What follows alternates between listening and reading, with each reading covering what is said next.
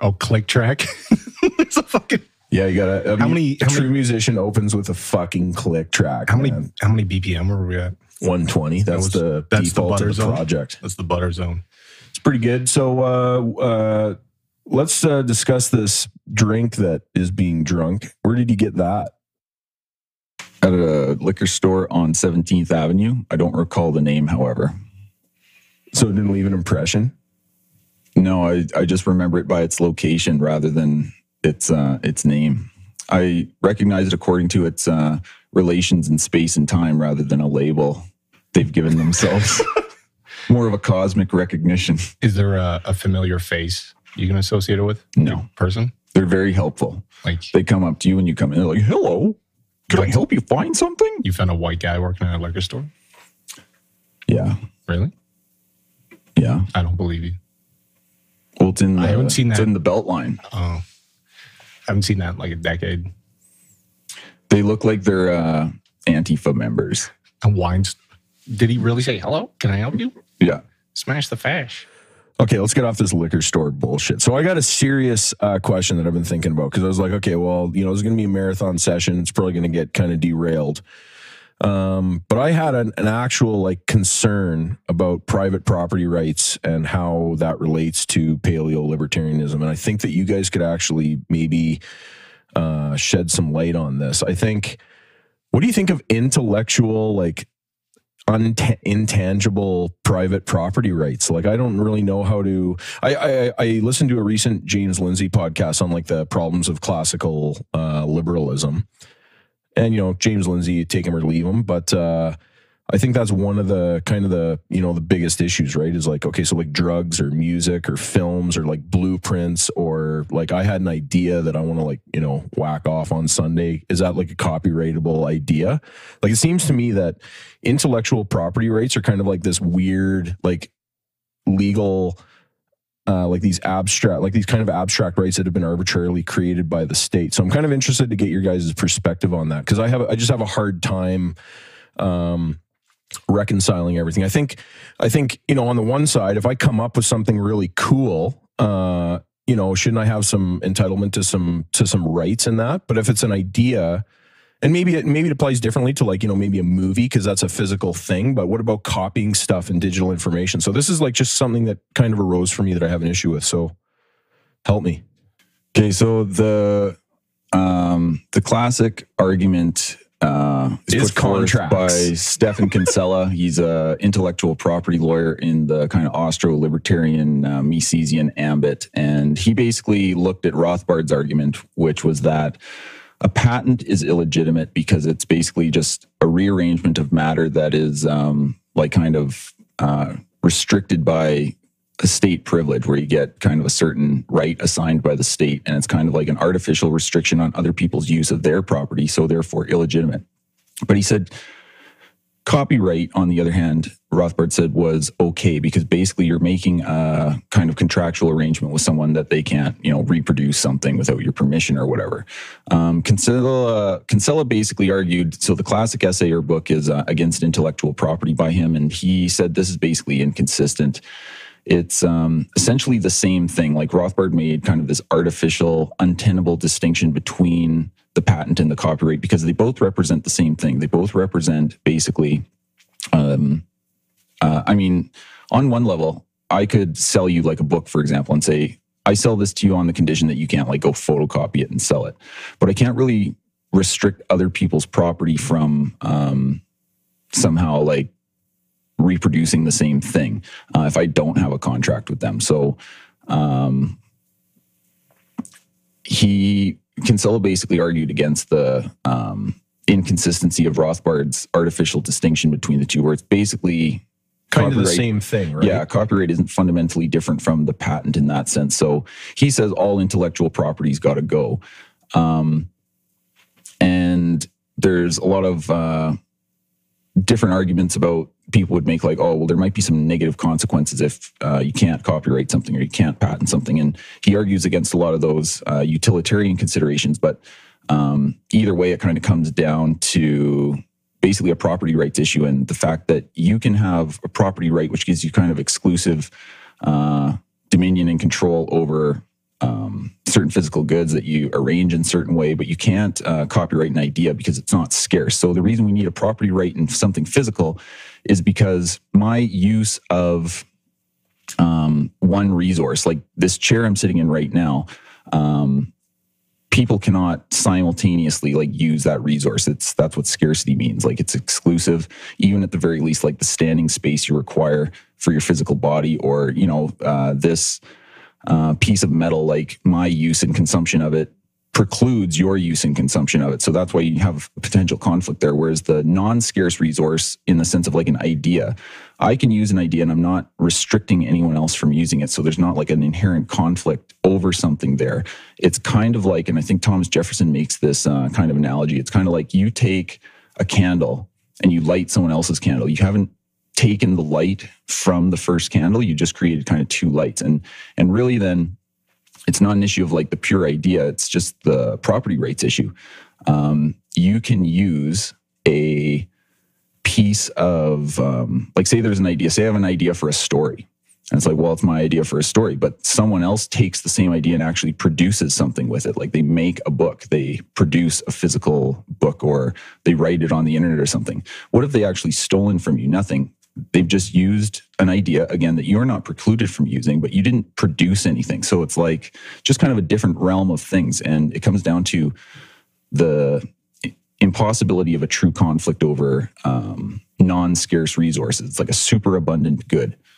So like take the like take the like the Mickey Mouse thing, right? So I get it. Let's say there's you know like your classic kind of like adventure story, and one of my buddies has been telling me about it. He's got some characters, and then I go out and I'm like, I'm gonna write, I'm gonna write a book about this, and then I write a book.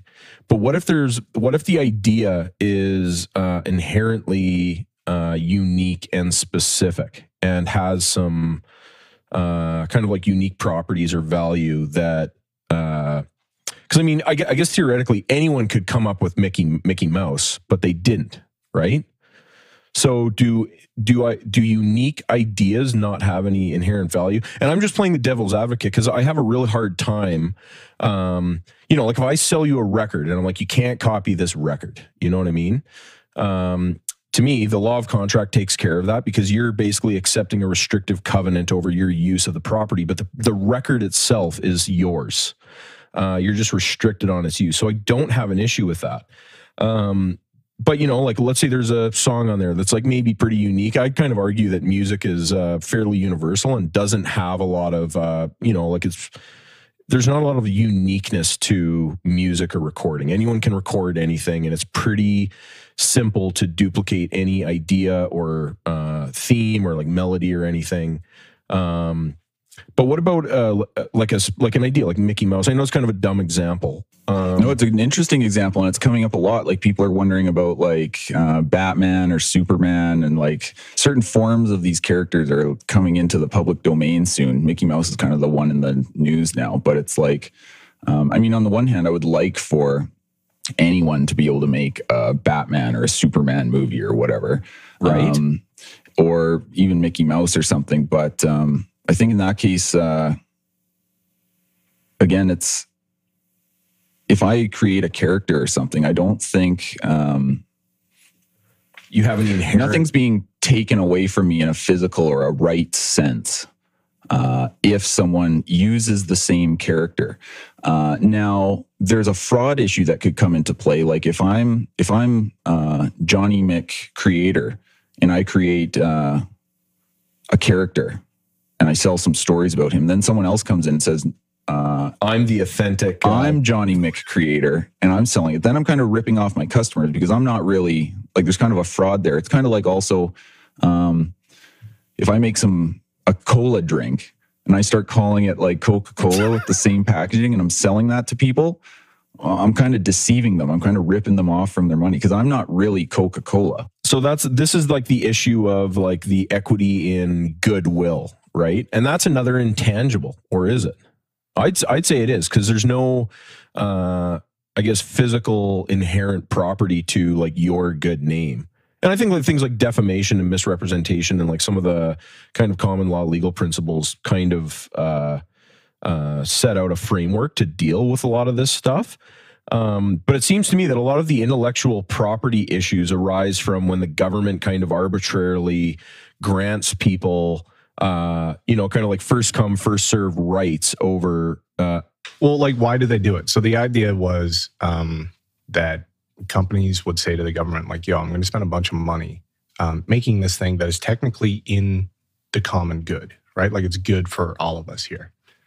And it takes a lot of time, effort, and like work to like come up with these ideas, build prototypes, like figure it all out and build something. Yeah. So doesn't that have value? Like, what if I put, and this is the pharmaceutical thing, right? Is so, what if I put all of my, uh, you know, I spend a ton of resources that's like quantifiable and measurable into some radical new technology.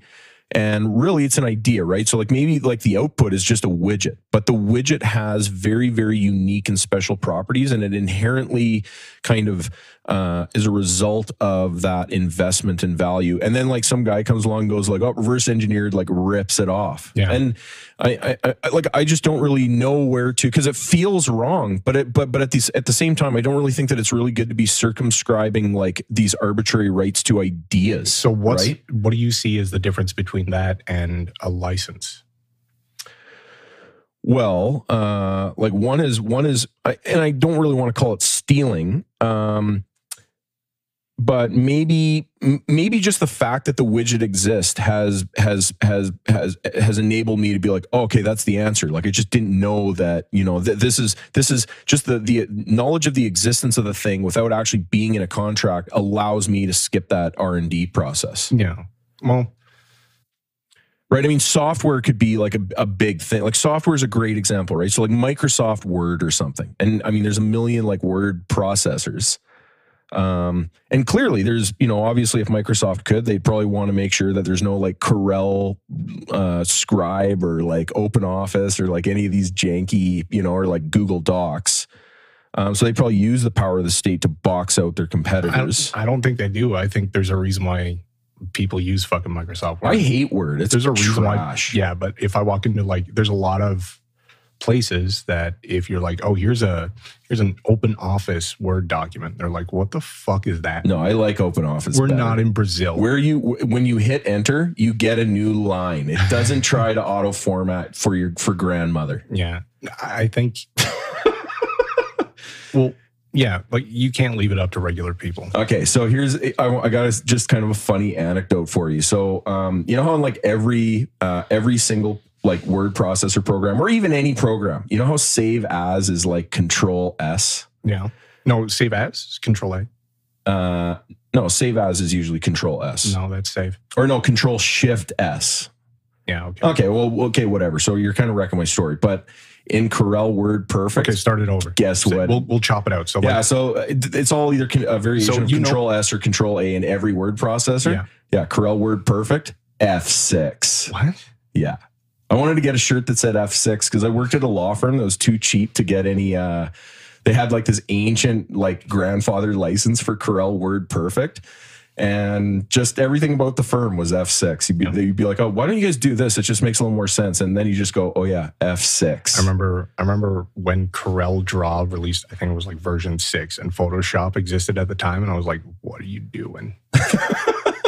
Just give up." in Cor- Corel Word Perfect, and I can see why like old guys like it. Wherever you click the cursor, the cursor appears there, and you can just type it. Just in the middle of the in middle of the fucking page. F6. F6 for like anything in life that is unreasonable that you can't explain. It's just an F6, or maybe it's F7, but the principle remains. The idea remains. So back to this uh, idea of intellectual property rights. Um, I mean, is there? So here, here's an idea. I'll just interject because this is um, this is where uh, there's some implications that maybe can help the intuition. Uh, so you think like, oh, well, my work in creating something has to have some value, and uh, and therefore, uh, through some way, there's like some right or some claim to that, um, and and it's actually kind of a like a Marxist sort of idea if uh, you boil it down, because it's really like kind of a labor theory of value. Like it's not it's not like the consumer that decides what is valuable. It's it's some kind of like input. So it's like the labor unit or something. So um, labor theory of value isn't the same as the labor theory of property, but you can see how one would make the jump from one to the other. So, like, there's value in my work that I created something and I put some time into it, some sweat equity, so to speak. Uh, so, therefore, I should have like a property right to that. And that's that's kind of a trap uh, because just like labor theory is economically incorrect. You um, the value of something doesn't come out of the labor somebody puts into it, contra the Marxist opinion.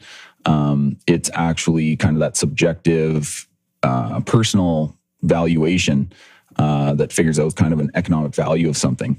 Um, but on kind of that argument, the the uh, implication just isn't there. Um, so if there is no like value in the creation um, itself, you can't make the argument that there is some value, so you should have some uh, claim to it or some property right tied to it. Um, it's like, yeah, I would kind of put it that way. Yeah, so I'd agree. Like the value is in the product, and the value comes from the consumer who is willing to interact or transact with you in order to get some benefit from your product or get a license or use it or buy it. Yeah, like you see, uh, you see those uh, cases where you kind of they seem like kind of silly lawsuits, but somebody comes out and they're like, "Hey, that movie that came out five years and made a billion dollars, that was based on my idea." Well, what about all the music lawsuits with like, you know, you got some Ed Sheeran song and some oh, guy yeah, from the there's like- 70s come out and he's like, man, that's that's There's one bar that sounds pretty similar to a song I made, so I own that like bar of notes arranged in a certain way. Yeah, so that's like pretty atypical copyright trolling, uh, I would say. But um but we would have to side with those people if we think like you came up with it so there's value in that and so therefore there's some kind of right to it but really the the thing that's on the one hand if you don't create it um like what is there a right to um somebody can take an idea and actually make something with it it, it would be produce pretty ridiculous to just lay claim to something because you thought of it first without actually uh, producing it. No, think about Ghostbusters and Huey Lewis's new drug. So mm, tell me about that because I don't know anything about Ghostbusters. Oh, he got uh, the guy who made that. That the song. who song you gonna call? so what happened there? didn't he copy something He copied, he, like fucking wor- almost no for no copied "New Drug" by Huey Lewis. And the thing is, they wanted this. Like that riff? That- Yes.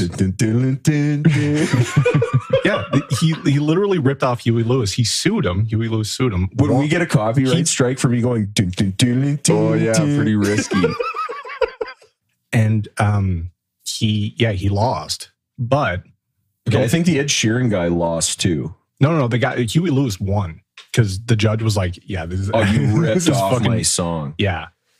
Um, Yeah, but I mean, so who's that? Uh, that is it Adam Keeley or Adam? Some there's some YouTuber guy that kind of like goes into this, and it's like, okay, so like, can you can you uh can you copyright C major with like uh you know a diminished third? No, you can't. Like, yeah, you can't. Like, can you can you copyright like F sharp? You can't. It's a frequency. It's almost impossible to. But in like kind of a you know a more complex arrangement of notes. what's the minimal amount of notes that you think is reasonable for someone as a as an artist to own or to have ownership Yeah, over? I, and this is the problem, right? Is like I think it's kind of a retarded path to go down to to make some arbitrary distinction and be like, okay, well, Maybe you know, the verse sounds the same, chorus is the same. Uh, Dani like- California, Last Dance with Mary Jane. But what if there's no distinction? Like, say somebody comes in, say you've recorded an album and you put it on the internet or whatever, Yeah. and somebody goes and just takes your album, puts it on CDs or something, and starts selling the CDs. So the normal kind of intuition is that, like, well, you can't just take my songs and sell them and make money. That's like a violation of the law. well, I, But th- I think it's the recording, right? It's the actual recording, and that there's property in the recording because that's different than, you know, like let's say, uh, you know, one of you guys like, uh, like painted a duck, and then I was like, oh fuck, man, I gotta get into this duck painting thing, and I paint and uh, I try to mimic that exact duck. So it's like a duck in a bathtub, and I'm like, okay, well, I'm gonna put mine in a bathtub, and I'm gonna make it look the same, but it's gonna be better so that I can sell my duck. Is that different from me just like taking your duck painting and just like reproducing it and selling it? Like I think it is. I think it is. Like, what's a cover? Yeah, I mean, and I don't like. I think you should be able to almost. How does the cover thing work? I've always wondered about that because you get like these cover albums, you get, or sometimes there's a bonus track on an album and it's like a cover song. Yeah, like so you you- go down to these shitty bars and there's some crap band doing like cover tunes. So you can play live covers. It's my understanding that you can play live covers, and I could be totally wrong because it's so nebulous and confusing. I always wondered about that. Well, so you can play a cover without uh, having to uh, like license it or pay any royalties to the original artist, which is also dubious, as we've kind of learned, right? Uh, however, if you're going to sell a recording, uh, current law would have you make sure that you obtain the rights, and usually you've got to pay them a royalty. So, and I, th- I feel like it's 18%, but I'm probably just So that's like my Yeah. bonus track on my As a- album that I'm selling. As a as a quantity of the total work or of the entire work itself? No, I think I think. Uh, uh, I mean, again, I think it, I think it depends. There's only so many distribution services. So, like, what, what, for example, what I do if I want to do a cover, I upload it through my distribution service. Now, this is interesting too because the distribution service is owned. I just found this out, partially owned by Spotify. So, for their Spotify's own inability to allow you to uh, uh, directly interact as an artist with their website, you have to use these third-party distributors that you also have to pay for. But that's your the only way to get your music on Spotify. Spotify owns a big chunk of these distribution companies. So Why wouldn't you? well, I mean, like I get it. They got to try to make back some of the money that they paid to uh, uh, like big artists or whatever to get them on board. Because like no one's gonna want to listen to Spotify or like go on Spotify if like Katy Perry's not on there. You know what I mean? So in order to start the service, they had to make sure that every all everyone's favorite artist would be on there. Because then you're like, okay, well, I'll pay ten bucks a month to listen to Pink Floyd. You know. But I don't want to pay 10 bucks a month to listen to Lord Nikon. I don't know. I'm sure maybe one person out there No, might. No, no. okay, okay. Just back end. You Anyway, have so- to pay me to listen to Lord Nikon. 10 bucks a month. Uh, so for covers, So basically, what if what if you so want you- to cover one of his songs? Like what's his? yeah. So same thing. I'd uh, so like I'd have to uh, like during the distribution upload thing. There's like a certain thing where it's like, okay, is this a cover? And then if you say yes. I, I use DistroKid, but they're all the same, like Tune Baby or, or Tune Core or CD Baby. There's a, there's a, whole, there's a couple of them. I'm pretty sure Spotify's got shares in all of them. but Uh, but any- if you were going to cover a Lord Nikon song, you'd have to get an estrogen injection. He's he's not in your register, bro. Come on. Uh, yeah. So then they go out and they secure the license before they'll put it on. And I'm pretty sure there's going to be some shenanigans going on. Like, okay, so who owns the licensing company? They probably got to deal with the licensor to maybe take a part of what they're. They're like, oh, hey, look, we're collecting royalties for you from these guys who are covering your songs. So once once you get a uh, a license, I don't exactly know, but a portion of the revenue that would normally just go to the artist and to the d- distribution company for like collecting the royalties, a part of that goes to the original uh, publisher of that original song. But if I go like you know down to open mic night and want to play like you know Lord Nikon covers all night, He'd be so happy. What a sick set.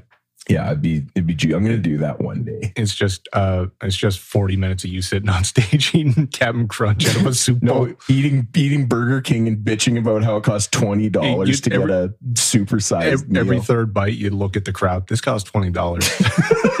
yeah, it's performance art. Do you know that this costs twenty dollars? He's a hero of our time. I had to pay fifteen cents for the bag. oh. Have Okay, you, so- how, how much? How many? Fifteen cents have you been hit by since this law came into effect? Just one so far. I've only been asked once. Yeah, So we got a Calgary bylaw, which anyone who comes to visit this town is going to think we're like poverty stricken and mentally handicapped. That's because you guys are capitalist pigs and you don't understand. I think it's a first in Canada. we can't have like a bag. a paper bag. Like you're forced to buy it. You're forced to ask for it. I saw some guy going through the drive-through ahead of me and they're handing him his items individually. And I wanted to burn down the entire city. yeah, I've, I- I've, uh, you know, I'm putting on a couple pounds. I've been through the drive multiple, multiple times this week. I You're just getting into shape for your Nikon tribute album. I haven't been to Burger King, but I've been to a couple of other unmentionable Couple bur- restaurants. couple burger bros. So like they want you to take your so first they, They shut down you. all the bags at the grocery stores. Like God forbid you get a freaking plastic bag to carry your stuff home and probably reuse at your home to dispose of nasty waste or some other practical use in your day-to-day life. Like plastic bags are really wonderful. They're great. Not to mention the fact that they are less burdensome to the environment because the inputs and resources consumed to make paper bags is absolutely ridiculous compared to plastic bags. That aside, it wasn't enough to ban the plastic bags, which, by the way, that whole single use plastic thing was defeated in court by the uh, capitalist corporate pigs who fought against it and beat the federal lobby. government.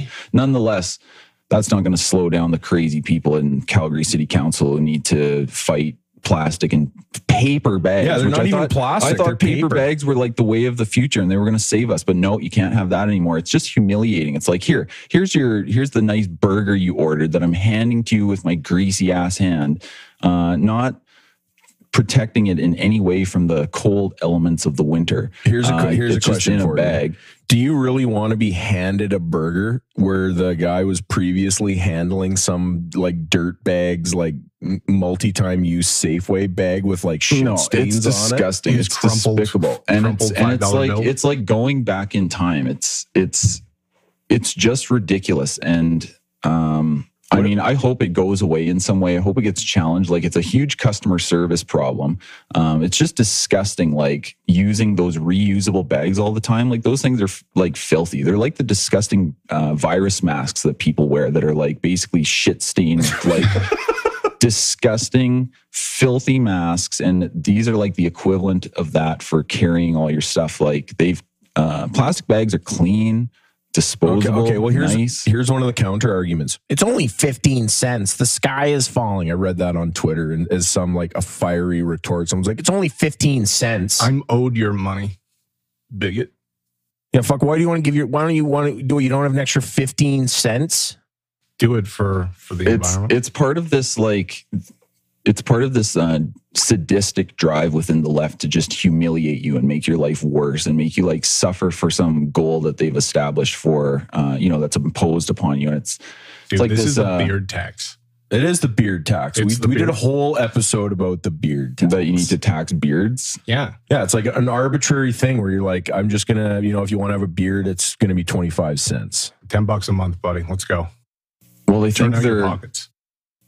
Like it's just amazing the crusades that these people go on like how did this thing even start and Yeah. um, Who wanted it? i mean it's just crazy Who like voted for it? Well, so that's a good question. Going back to the last civic election, like how did we get handed this council? Like, because the how did this so-called happen? the so-called for lack of a better term more right-leaning candidates had divided votes whereas everything on the more left-oriented side converged around like they they control their situation like they don't allow competitors they've chosen their designated ruler it's Jyoti and she's gonna she's gonna get the leftist attention but the right naturally tends to be a little more fragmented and um, difficult that way.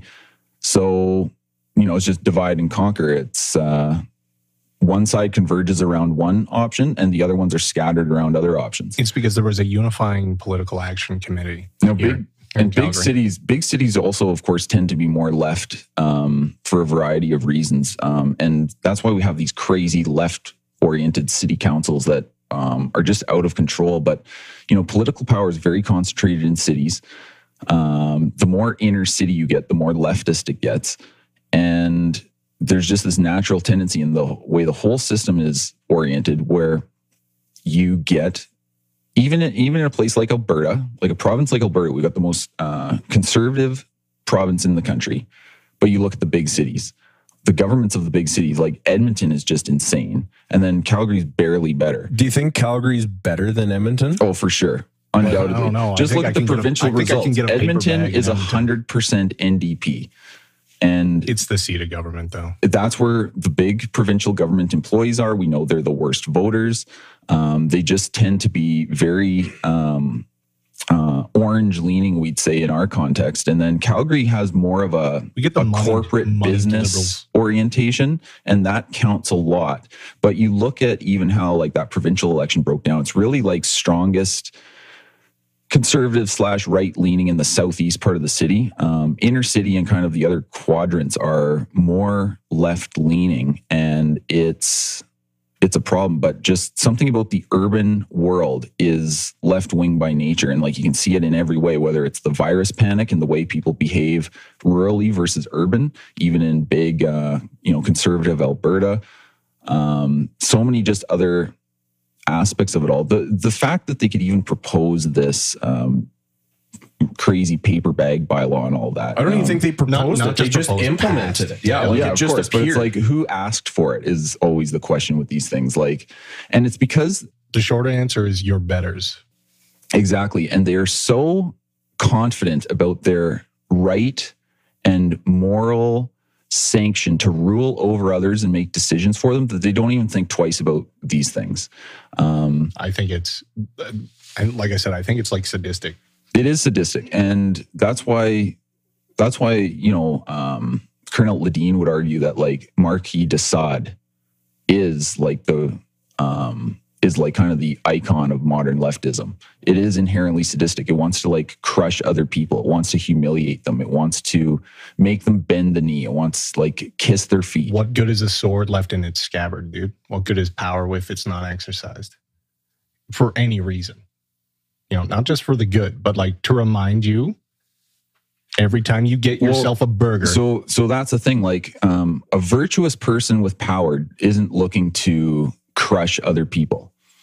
Like power, of course, is a, a problem because it can corrupt you. But um, somebody who has power who, you know, feels envy or lacks virtue, they they want to destroy, they want to punish.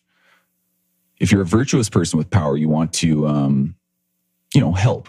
And you're not going to be sadistic or punishing to those below you. and that's why they'll never be voted for. So do, do you think there's actually like uh, some sort of like um uh maybe not noble, but like do you think there's actually any semblance of like good intentions behind some of this stuff? Or do you think it's uh I don't know, like do you think it's uh do you think it's just like uh hey fuck you, you know, I hate your McDonald's, you poor piece of My shit. my non schizo an, in, Yeah, is it, is the first. is it non-skid? So like, what about like the, the like EVs by My- my- twenty thirty five? Like, my what the my schizo interpretation is that it's just about rubbing their balls in your face and just being like, "Oh, you want a burger? Oh, Yeah, I feel like it's like a teabag thing because it's like, well, I get to go to fancy fine dining in a French restaurant. There are no bags there. It's more environmentally friendly, but you know, God forbid you want a double cheeseburger. fuck the plebs, man." Or, or maybe it's like maybe it's a ploy to be like, okay, dude, you're getting too many burgers. You need a bag for all of them. Like, shouldn't you just be able to just get handed your burger? Whoa, that's a bit. Burgers Yeah, don't even give big. me a box with the Big Mac. just just put your dirty hand on my sandwich and hand it to me.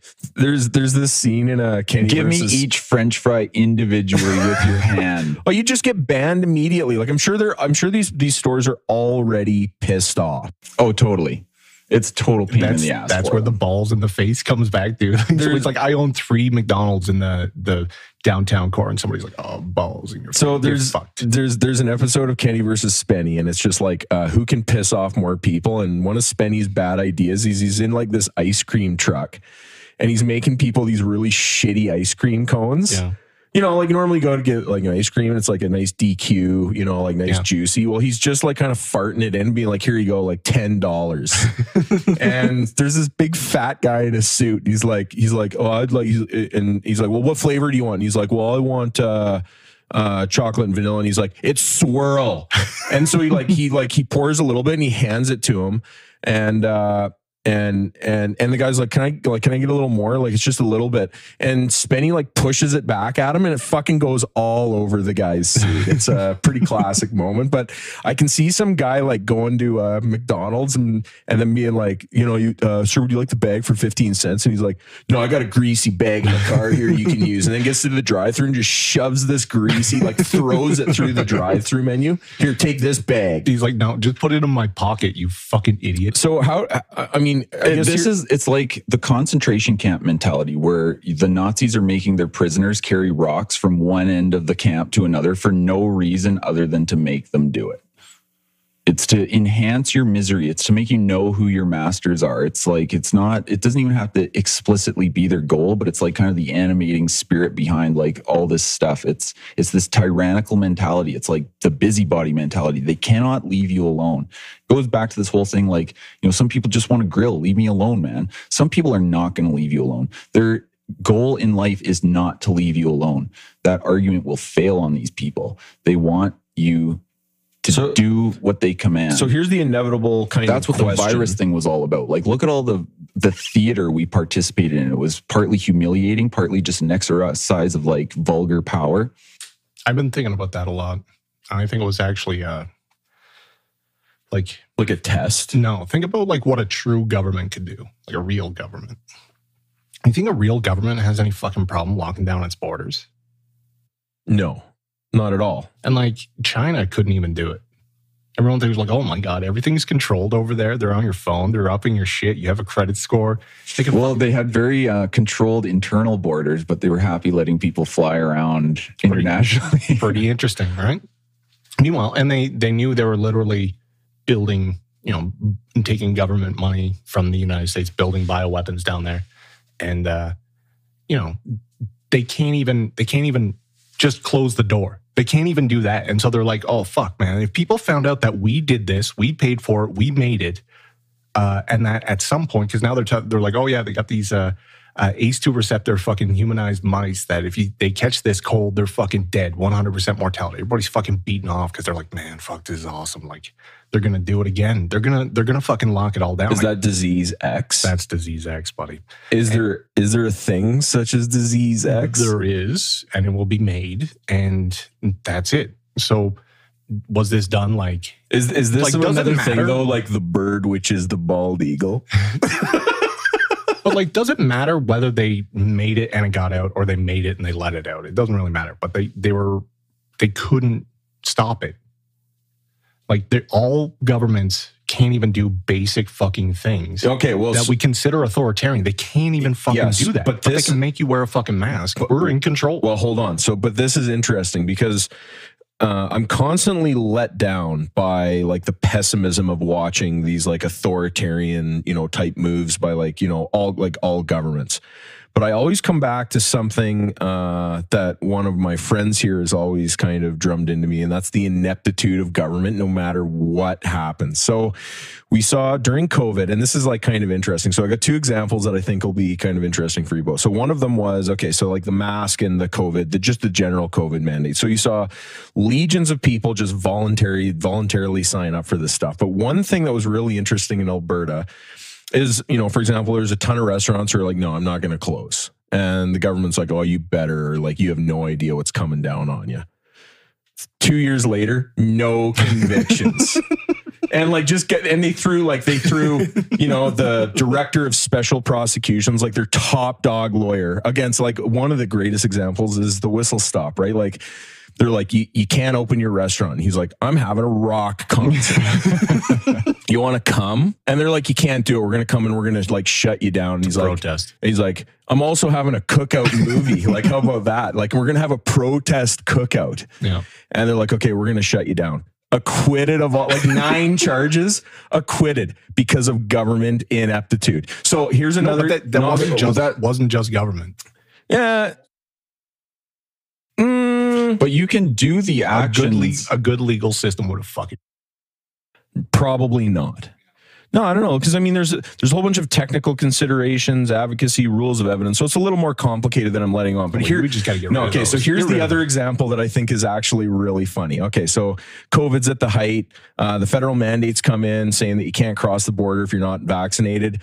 Wham. Uh, you know, like ha- like a hundred truckers clog the border, right? And they're like, and they're like, oh, you guys better not block the border. Like we're the government, we'll remove you yeah or what they have no gear to remove that many trucks on the highway. So it's, it's like as you know, they sent down like the you know the heavy uh, urban The uh, military yeah, like everybody, right? Yeah. So it's my understanding, and again, I could be wrong, could be speculation, but I've got uh, a little bit of knowledge, maybe maybe not as much as I'd like, but um, apparently the only gear that the government has to remove that much shit from the highway Is a bomb. no. Well, I mean, yeah, but but like non-destructively. Like they're not going to be because even saw on Twitter people are like just blow them up or Just 'em. something. Like Yeah. just get them. Like They just get them, dude. Um, so the only thing that they had were like two ancient uh, vehicles that they use for like pulling broken down tanks out of like the ditch on maneuvers, and I think they had like two of them up in like uh, Cold Lake or something.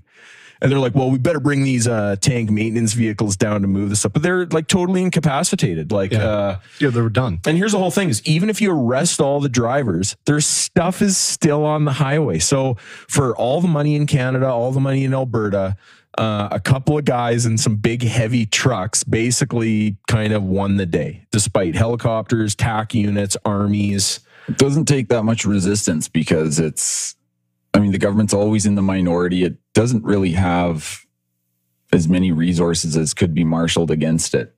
Um, it's just the, you know, the mob or the people or the the resistance is always kind of fragmented and um, it's very risky, especially at the margin. Like if you're the first guy to resist, you might be in trouble. But if you're the only truck, they might be able to get you. But like, look what happened in Ottawa, right? Where okay, they actually do have like semi truck. Uh, the the guys in Alberta, nobody would help them. In Ontario, they had to promise them anon- uh, like anonymity and like indemnities, and like they're like, well, we'll protect you. We'll put stuff over your vehicle so no one knows who you are legendary.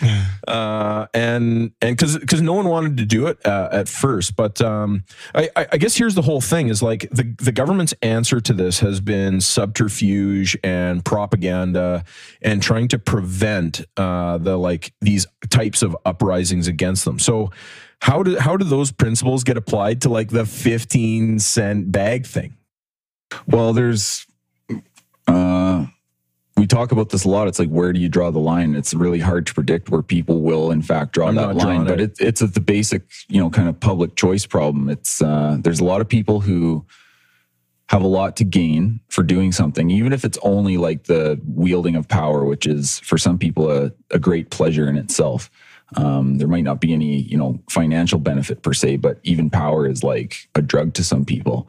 Uh, for most of the victims, it's just kind of the economic calculation. Like it's not worth it for me to put my time into this and fight it. And they don't even know how to fight it, even if they wanted to. They can, yeah, they can just boycott, like cook your own meal, fatty. Like look at look at the fed, look, look at the federal the want that, federal ban. So look at the federal ban. It wasn't fought by so the single use plastic ban, which Ottawa and the eco terrorist environment minister are so proud of. Um, like you can't have a plastic fork, blah blah blah. It wasn't like the masses rising up against it. Who fought it in court? It was big plastic. you know, our, our our evil capitalist overlords or whatever, but they they did a great service. I mean, I don't know how it's all going to pan out, but they fought it in court, and it, and it's because again, because the economic incentive for them is there. It's not like the average dude who has their job, their family, et cetera, et cetera, all their stuff going on. They don't, they can't go fight a single-use plastic ban in court. They have to. It's like a natural disaster closing in on it. They can't reason with it. They can't argue with it. It just comes at them. It's like an earthquake or a hurricane. But if you're big business, there's a big economic incentive there. It's like, hey, we should fight this because it's better for us for this not to happen. They can bring their huge resources to bear. Um, they do exercise, you know, some power and some influence in the system that just regular people don't have. At the city level, it's going to be very difficult because is big plastic going to step in to fight for our uh, our uh, our situation against Jyoti? No, but that's one that's one of the things I think is like super interesting about uh like, you know, some of the smaller guys like Democracy Fund who just hire like little lawyers to go and you know, try to to- and just, Just throw send 'em in. Yeah, throw like, you know, a couple thousand bucks and just try to topple the giant with like some shrewd lawyering. Like it's happened before. Crowdfunding is a mechanism, but like here's the whole thing is if someone was raising an initiative, and I'll just be honest, if someone was like, Hey, we're we're raising money to fight the paper thing. can can I have some of your money? I'd probably just do the math and go, okay, well, how many bags is that gonna cost? And like it's 15 cents. Sounds like a pain. I gotta like give you my credit card. So, and, and it's part of the you burn your paper bag. it's part of a basic Hall. problem we have where um like you're not going to get paid back by the fight per se like the fight itself has to kind of gain some value like the the act of interfering with these tyrannical maniacs has to kind of have some value and it's it's almost like the idea like you know you plant the tree but you're not going to sit in its shade because a few generations down like that's going to be a benefit someone else has so it's it's kind of like you need a this sort of long-term vision and uh kind of see a value in the resistance itself because the outcome itself, like you say, it's okay, you know, maybe it's going to cost me $10 in bags per year and the inconvenience of being, I want napkins, I want straws, I want uh, ketchups, sucks, and I want man. a f- paper bag for my food. Yeah, who Every a time you go through the drive through. affirmative consent for cutlery. Affirmative consent. You must ask for consent. Yeah. Can I kiss you? Who wants Can I hug this? you? Can I have a fork? Can I touch your hair? Okay, so I've seen a lot. Can I touch your hip? Can I have a cup? Twitter is Can I have a probably the uh, Twitter is probably like a, a very very like bizarre distortion on the pulse of like mainstream Not public anymore, opinion. dude. Like, well, no, but I mean, you know, for example, so some someone posted something. Someone was like, someone was someone got all uh, like hot and bothered. I think he's like a CJ ninety two DJ or like Oh, some, some like old boomer guy was like angry and he posted a bunch of like shit emojis and he's like, what Wait, the is hell, man? CJ92 the rock station or is it the university station? That's No, that's- CJSW. Oh, right, right, right. Yeah, so CJSW is the university station. Garbage. CJ92 was basically known as the, rock. the Nickelback station for like as long as they were cool. And Creed. And it's the Yo, same. terrestrial radio boomers? Yeah, like. yeah, but uh, anyway, so this guy's like, I yeah, what's only go- listen to 660. Get fucked. Yeah, okay. So anyway, this guy's angry. He's CJ92 DJ guy. He's like upset. He's like, what the hell's going on here? Man, Burger King, 15 cents. And the litany of people in the comments that are like, it's only 15 cents. And Just people are like, it. don't you care about the environment? Like, so See, and that's the thing with this whole like progressive mentality. There's no limit to anything. There's no cutoff point to any of it. Like you can always be more quote unquote progressive. It's like safety, right? It's like you can always be more safe. Everything you can do could be more safe.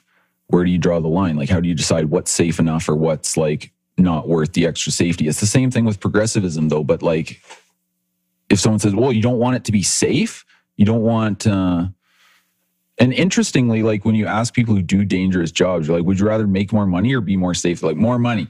and it's the same. Well, it's this progressive attitude too, where like there's no rational limit because, um, like where do you where do you cut it off? Where's the principle? So what's the underlying? So you, you may have had to uh, make a couple of these arguments, but like considering where our our uh, rhetoric and logic has gone over the past, say, ten or fifteen years, have you ever had to do anything that revolved around the concept or idea of reasonableness? Is this like is there any wiggle room left on the concept or idea of reasonableness as it applies to the courts? well, no, it's like totally distorted. The It's- reasonable man. Yeah, it's it's but it, but it's gone from the reasonable man on the subway to uh, the woke man. yeah to kind of like whatever the the you know the judge I guess decides is reasonable. But it's gone it's gotten so far from that original old English common law standard.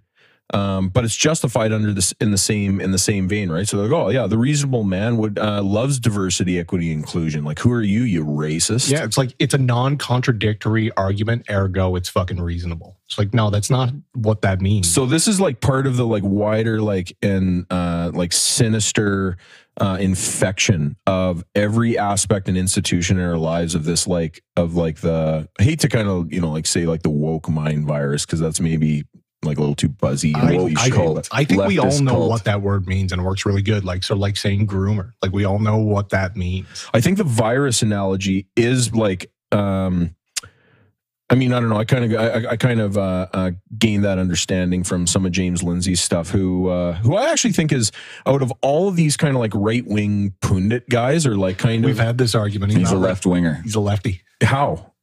I, I've I've heard this on a He's a previous liberal- episode. If you a if you liberal at listen to my if you listen to my podcast, you'd already yeah, know. I, I do. But he- he- he- he's just a classical liberal, isn't he? Like he's, Exactly. he- but he's a minarchist. He's a sort of classical liberal, but not like a John Locke type or like a Lord Acton or something like that. He's like a kind of modern liberal. Like he He's a 90s he's liberal. really you know pro civil rights pro he's just one of these guys like the left went too far for my tastes and kind of descended into crazy town. So but he's still part of the same stream. So it's like i mean he's i He actually, seems I a little more like him in than a lot of ways because he he digs into like the sources of what's behind like this enemy we face which i think is actually useful. Some people think uh, you know you don't need to read these like old philosophers and stuff but i think he does a good job actually going back and reading these sources and what's kind of like motivating these because everyone I, I think it's keynes who says uh, you know every everyone is basically like a mouthpiece for some dead philosopher like there's some undercurrent of ideas that's coming through you. And James Lindsay's good at articulating that, but on his own ideological basis, he's not fundamentally opposed to like the leftist program per se. It's just kind of faster than he would prefer. His he's more concerned about the right wing, but he is an important or a useful ally to the I would call, counterculture. I would call him a reactionary asset. That seems fair. Uh, but anyway, what were you saying about him before? Well, I, I kind of think he's uh I, I think he is more hardcore than just being like like I don't think he's a lefty. I I think I think um and, and obviously the biggest issue is people are like, oh, you're either on the left and you're like a Marxist or you're on the right and you're a fascist. Uh, but they're obviously just different versions of the big state kind of authoritarian. And that's left. To me, that's the real left, not the, you know, oh, those libs, man, the libs on the left. Uh, what's Bill Maher then? Yeah, what? Well, he's Bill Maher is just like your classical boomer, Boomer like li- Trudeau, or no, like uh, like John liberal. Chrétien liberal, isn't he? I mean, Yeah, in he's, a an Clin- American he's like version. a Clintonian. Well, so the thing is with these guys, like Bill Maher is a good example, but these guys are like, um, like they can't understand like how we got here. Like, oh, these crazy leftists. I, I might be a liberal, but I'm not like these crazy people. But it's like, well, how did you get to that point? It's because it's kind of liberalism, even in a classical sense, kind of opens the floodgates. Um, it it like creates that um, opportunity for the progressive or the leftist cult to move in because it can't structurally kind of keep it out. Um, so it, it's it's a natural consequence of their ideas, and they don't see that in principle they don't really differ from it. Um, it's just almost like a personal preference. Like, um, oh well, liberalism went as far as I'm happy with. Uh, why do you have to go farther? And it's like, well, it doesn't stop with you. It keeps going. Like you've right, you've boys, set it up. We're, we're done. Pack her up. no more laws. And so, like someone like him, they might complain about uh, one crazy person or another, but they don't have any principled argument against it because they've already kind of conceded the general point. Um, and But- then, and then again, Lin- there's Lindsay no limit hasn't at that though, point, right? Well, I think he kind of has a similar problem, like where again, it's like they went too far for James Lindsay's preference. But what's what gives you the principle to establish a cutoff point? And I don't think even classical liberalism allows for that. That's kind of the weakness of classical liberalism. Well, it allows for the state, and the state, the the, the very nature of the state is in its in and of, its, of itself progressive. Well, especially, I mean, democracy, especially, like it's always going to tend towards like a certain direction. It's like Yarvin says, uh, Cthulhu always moves left, only moves left. Like it's like entropy. It's like it's inherently destructive. Um, you need to have some kind of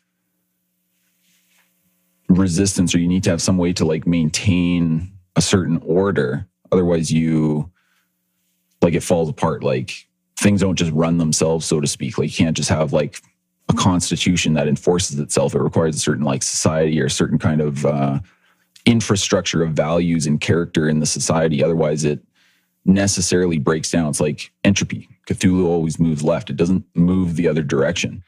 And you would think that the courts are that bastion. You think the courts are are the thing that like says this far, no further, dude. Yeah, but the problem is, is that they're just a big apparatus. They're just another wing of the state, right?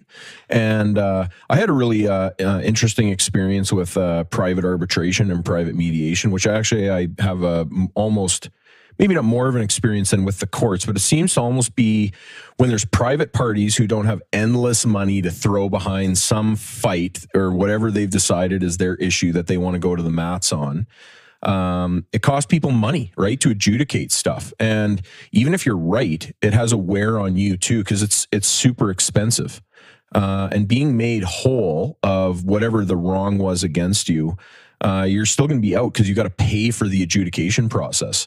But private mediators seem, at least in my estimation, to do a better uh, better job, and, and private ar- arbiters, I suppose, because the parties have to voluntarily pick the guy, and then they're like, okay, he's the guy. This is his reputation. He's fair. Uh, and of course, he's selling a product, right? He's a fair, uh, fair and wise arbiter. Yeah. and he makes good decisions. He can't be bought. He can't be bargained with. He can't be re- well. I guess you can reason with him. Terminator. Um, but those Well, outcomes, that's what he's selling. Yeah, the the courts are very different, and and and I mean, in uh, you know, you know, philosophically and, and ideologically speaking, I'd consider myself to be a paleo libertarian. Uh, but again, it's rooted mostly in hardcore intellectual theory. Uh, practically speaking, I don't think we're ever going to see a society in which the state does not exist. So, how do you? I mean, you know, if you're a libertarian, how? I mean, how do you even go about? And and maybe that's James Lindsay's kind of, uh, you know, kind of fallback uh, fallback position, right? Is okay. The perfect world's probably never going to exist, or maybe not the perfect world, but like the uh, you know the uh, apodictic, uh, you know, paleo like libertarian kind of philosophy will never exist. How do we get by with a state? And that was kind of the idea, I suppose, of the classical liberals when they, you know, founded the United States, right? They're like, okay, well, the government's got a limited role, but they still saw the government to have some sort of a role. But the government always wants to get more massive. So what do you do? I want answers. Get a king. You guys suck, man. You get a You king, guys- man. You guys are Every government is kind of by its Whiteys. nature You limited get a in some way. private arbiter. There was no agree- government before the Europeans arrived in Canada. Like, th- weren't the Aboriginals the perfect government? They had their own set of problems. Um, I mean, it You was, mean- it was great if you're a member of the winning tribe. You mean you weren't? Uh, it wasn't like Pocahontas. I've seen like a few uh, movies. Like, wasn't it just Dude, it was it was exactly like Avatar. They were Yeah, just running around. Yeah, wasn't it like super abundance and free of- uh, yeah, like super no violence? free and- of it was sin, no dude. Disney cartoon. there was no sin until the white man showed up. yeah so just going back to this like kind of um you know it, it's more of like a just to try to like reconcile uh theory with pragmatism and like just trying to exist today without wanting to throw yourself into the glenmore reservoir. So how do you guys do it? I'm kind of curious. Well, Like not throw myself like well i mean it's always great to be like okay well you know uh like i'm not i'm never going to smash the state as it were. Um and yeah so if there's a policy that reduces interference in the market i'm going to support that. I don't care what jersey is behind it or what team is behind it. And if anyone brings about something retarded like 15 cent plastic bags i'm not going to support it. Um but like at, at some point as we get older and we like kind of make our way towards our inevitable end you've got to be like kind of just accept like okay we you you're know. a, you're a you're a fucking foreigner in your own country. You don't get the right or you don't have the emotional buy-in to to meddle in their local politics. Basically, this is beyond you. It doesn't matter.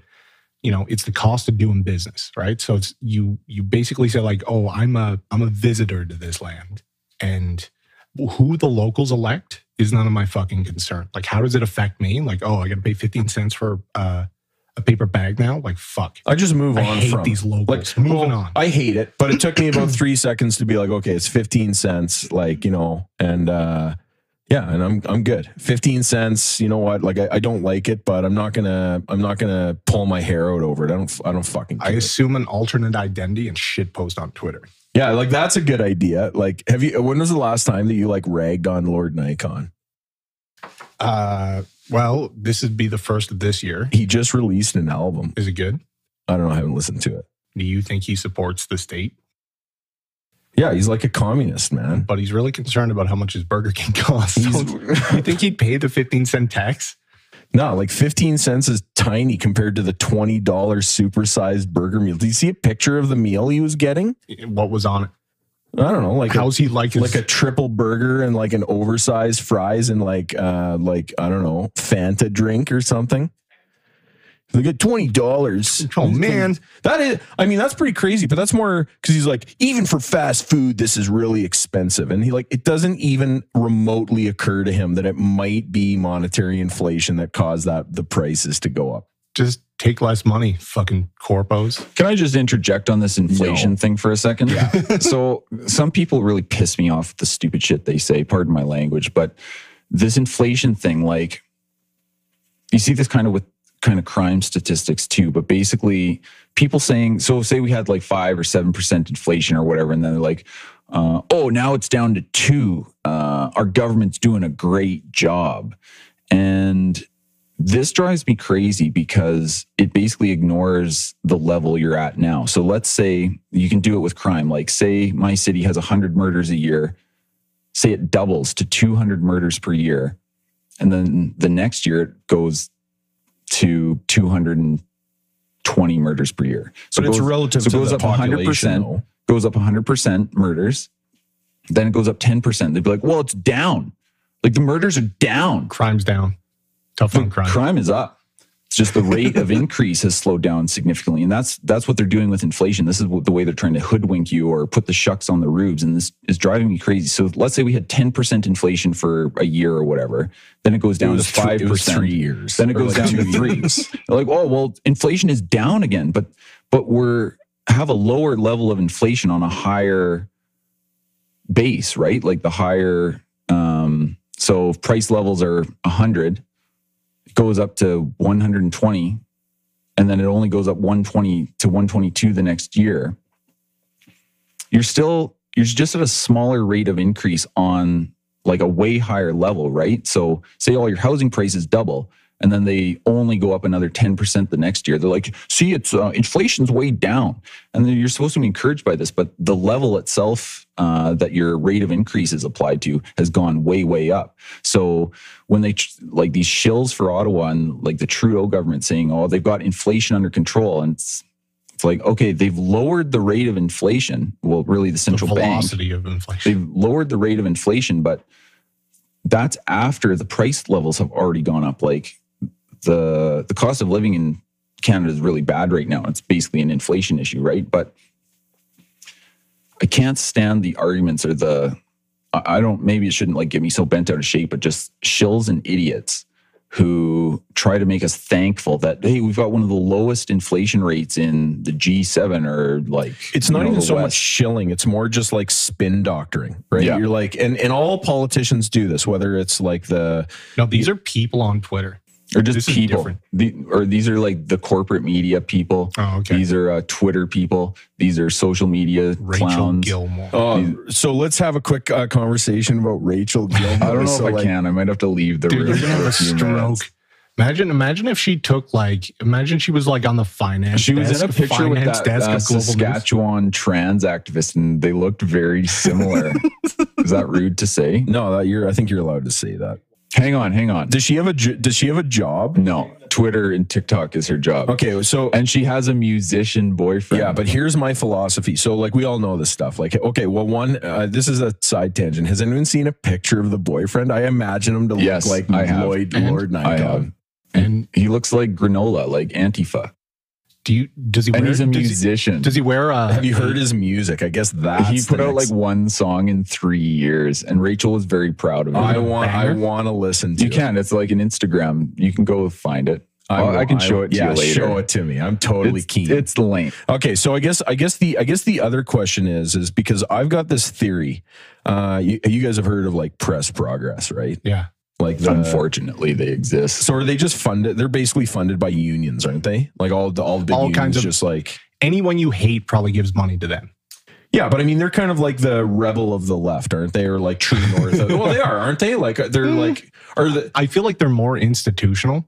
Um, so they're it is- not just. They're not like it's like a command leftist media. control. Aren't they kind of like a think tank sort of thing like as a com- well? command and control kind of thing. It's like uh, the the Cato Institute mixed with something else. I don't Like, think I didn't don't like Rachel Notley hire people out of Press Progress Of to they would. consult on things? Like, I think they're more than just a media thing. I think it's a yeah, I might be think tank. Is that I might be confused. Like they they do publish like uh, They do. like conservative hit piece like Yeah. like news. I think it's right? like media matters kind of thing Yeah. in the states. correct the record. So uh, here, here, so here's what I think is because I mean, uh, unless Rachel Gilmore is like on welfare and just like getting free money, uh, I bet that she's currently like privately funded to just uh, like sit on.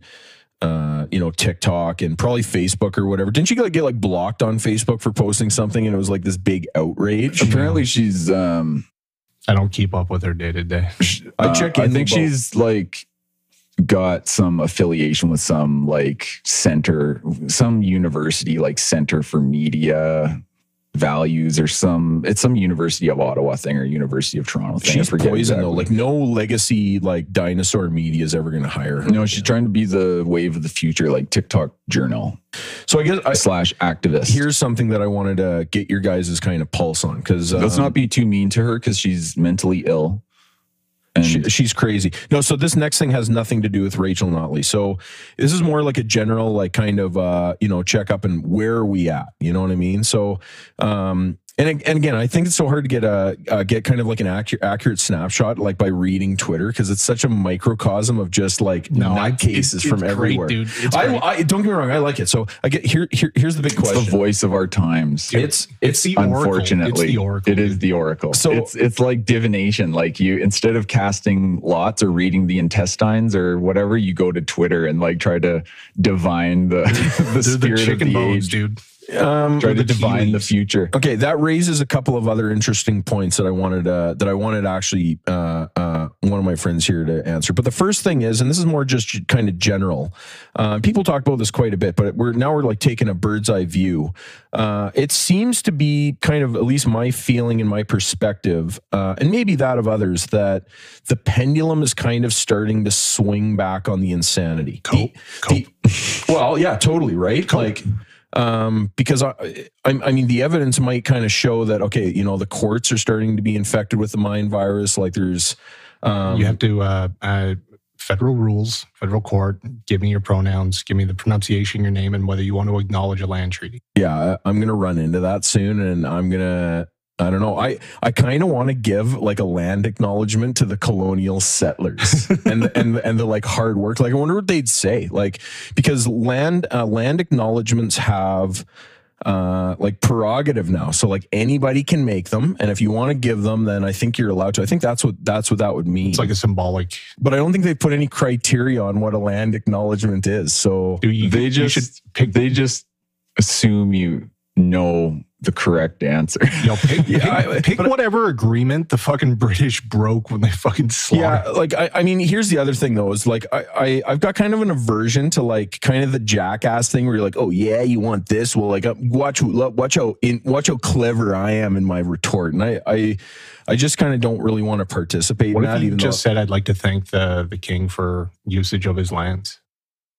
Uh, yeah, I mean, King Charles. you could, but but I mean, I guess here's the other thing is I don't really want to like I don't really want to cause a stir when who I'm fucking, trying to. who fucking cares? Well, my client might. If No, I'm no, trying no, to no, I'm saying, like, it gets no value to you, and it's just like you're not going to win. I'd, I'd almost just rather ignore it and pretend. I think that's even just better. leave than, it blank, dude. Yeah, just leave it blank. So I get. I guess here's the. Uh, I mean, let's just let's just return. Do you guys think that there is a pendulum swing, or do you think we're just spiraling into the abyss of hell? Yeah, I'm getting a nod. Yeah, I think it's a society or a civilization in decline for sure. So you, it's it might be a bumpy road down, and there will be deceleration at points, but um, you know, I think the battle was lost long ago. So it's you can only create kind of um, resistance at the edges, uh, which I don't get me wrong. I think that's valuable, and I think that's important to slow things down or impede things there is a lot of value in that even if it's not you know ultimate victory but you know the the tide of history is definitely against us Okay, here's uh, counter argument. Although, uh, I mean, I, I, I, it's it's interesting, right? Because again, it's all a matter of uh, kind of more like perspective and like time horizon. So, okay, take uh, you know cavemen and like tribalism to you know uh, I don't know, you can buy a buy a vehicle for, you know, $20,000 and you've got like independent freedom and internal combustion engines. Like wouldn't you say that maybe on the broader uh, scale of humankind despite some of the political issues, uh, humankind is always better tomorrow than they were the day before. No. No. Would you rather would you rather have an iPhone in the year 2020 or have an iPhone in the year 1950? Uh, pro- I'd probably rather have an iPhone in 1950 because then you're like one up on everybody. Yeah, but, But, I mean, here- what is it about 1950 that is more appealing than 2020? I don't know. Like I, I look back at. I think you know. I oh, well, of course, of, of course. Like it's just a little bit more like traditional and a little bit more like kind of A high trust society. yeah, totally. I, but but I even see the '90s as that. You know what I mean? Like, I think we're children and but people also have this like nostalgia, right? Are Yeah. we are are we not better off today than we were in like 1994 or like 1950 or like 1810? if you materially in a lot of ways, but is that the end of the story? I I mean I don't know. It's kind of an existential question. Like I'm just trying to. I think we're spiritually more impoverished than we've been in a long time. Materially, we're quite well off. Like we're very comfortable. We just went through minus 35 a week of it and we lived in comfort. We didn't die instantly. I hit a button and my car started. Yeah, like I hit a wasn't cold knob and my house got warmer. so so so do you think that okay so so maybe maybe things were on uh, uh, a more liberal trajectory that maybe the uh, acceleration of the process of civilization would be uh, you know maybe we'd be like Jetsons cars by now or something if uh, there wasn't like a state apparatus slowing it down I think but not notwithstanding isn't isn't it okay so i gotta pay 15 cents a bag for the the thing but i can have like stem cells cloned to like you know i don't know potentially cure like my gastrointestinal yeah, you thing can, you can also have disease X, bro. Like Dying doesn't- isn't the worst thing that can happen to you. well Getting sick isn't the worst thing that can happen. Yeah i've seen 24 what's, what's, that like thing where he's like he's like you don't think i can put this down your throat but, but I, can, can. Oh, the way. all the way it's a towel. you know, I mean, I think I can put this towel down your throat. Yeah, I, I, I, I don't know. It's just it's uh, it's it's. I mean, it's it's it's it's easy to be like, oh man, a fifteen cent bag thing, and get really bent out of shape over it. And Gondek and Trudeau and like Scarecrow Biden and and even Trump, right? Like, um, what what I think is really interesting is this like kind of jersey, you know, this jersey wearing, right? Where people are like, oh, Trump's so much better than Biden, and Biden's so or Biden's so much better than Trump. Trump's a dictator. Dude, he's awesome. Because He's he makes based. he makes my enemies angry. I'm riding with Biden. so, so Are you black? I'm riding with Biden. Are we not? We're not black. How do you know? Well, because we didn't vote for Biden. Oh, is that the like only? You don't vote for me, you're not black. Who's that? Who's that? Who's that? Elizabeth Warren that said she was like part native and Oh, then dude, do you Pocahontas. see Elon Musk fucking dunk on her? Hey, let's Oh, let's let's. Oh my- she's like one thousand one one thousand twenty four. yeah, wasn't there a fact check? And they're like, oh look, we found a shred. 1024. Yeah, it's just like you're not going to get stated. Shut the fuck up. This isn't like uh, the white purity trials of not one drop. Even the Nazis had this thing where it's like, well, three generations later, like you're back in the club. Like this is well removed Yeah, from but, three but they had to keep expanding that as they were losing, getting guys killed on the battlefield. So like, I guess desperate desperate uh, times call for Look, desperate some- measures. Sometimes you have a turn up winner, dude. Okay, so so just to follow up on this idea that uh, according to you guys, the pendulum is not swinging back, and we're just swinging into a degenerate uh, socialist hell. I'm not sure I necessarily agree I with think that. the right wing has become better at grifting. and coping for sure. Uh, I think the left is more organized. I think they're more pervasive. I think that, uh, uh, and and this is why you know for for maybe all of his flaws, I think the benefit to James Lindsay is he actually presents a dissection of the virus. I like that kind of thing. Yeah. Personally, I find that very valuable. Yeah, and I think it is. Um, You got to understand the enemy. You got to understand the story you're in, and The- part of that is who is the villain. the issue is Who that is your infect, dark lord? th- the issue is that the process of infection is so easy compared to the process of the cure. He just did a bullet recently. I'm sorry to kind of like keep bringing up James Lindsay, but No, like a lot of the, a lot of, especially his more recent stuff has, uh, is interesting to me because frankly, like I'm disappointed in the right. I think that people are bitching and moaning and they're picking like kind of isolated issues to like kind of go after, but nobody has presented a roadmap to try to roll it back. And I think James Lindsay is kind of trying. We need so Yarvin's uh, approach was basically some source of truth that isn't corrupted by leftist ide- ideology, right? So that's why, um, like, you can't even use right wing think tanks as any kind of reference because most of them just want war, right? Like, or or they're or, or they're just totally tainted or they're jersey wearers right it's just like they're you know their team uh Alberta party or team, uh, you know, UPC or whatever. Okay, so here we're going to just shift gears really quick. Uh, Danielle Smith. Okay, so is she a repeat of Kenney? We've No. talked about this before, right? So Kenney came in, he said all the right stuff. Uh, he like I was pretty, I was pretty stoked, and yeah, he's a like big fat conservative, but I was like, oh, Kenney, man. like when he gave his acceptance speech, we've talked about this on the podcast before. He said all the right things, and I was like, oh, finally, after four years in Notley, like we got this guy he might not be as horrible as Notley. And then he was worse. Okay, so what do you think of Danielle Smith? Let's let's hear it. he's going to have a way stronger opinion. than So- most men do. So it's complicated, but to kind of be a little meta about it, um, in some ways, the most important thing about Danielle Smith isn't actually she does. Um, That makes like no she sense. she will no, fail. she's not. She will she will not like deliver Turn back the tide. the redemption, right? She will not turn back the tide. But but the thing is there is I think a certain importance and value in why she won and certain people who are in her ambit. So she's not she's not like one of us, but she's also not exactly one of them. Um, she's in she's a, she's a little bit of a contradictory character in some ways and a little incoherent um, but she's important what she represents and also the reaction she creates from our enemies um, kind of in in a in a, a kind of in a a lesser way than the way um, like the mask slips when they're dealing with Trump. Like the system hates Trump. So you can like Trump or not like him, but think of the reaction he creates and think of how much he exposes how your enemy really thinks of you.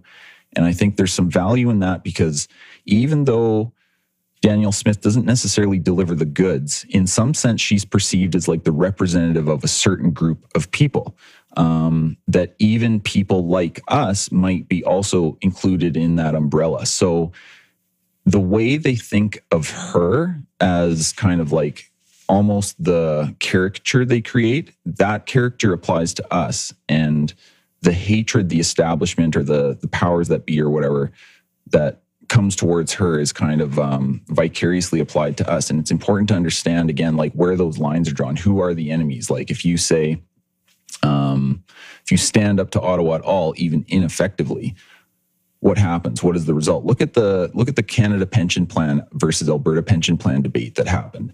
Um, basically, what we saw is quite transparently the contrary opinion, which is that no, Alberta needs to pay. Alberta needs to subsidize everyone else. That's the way it should be.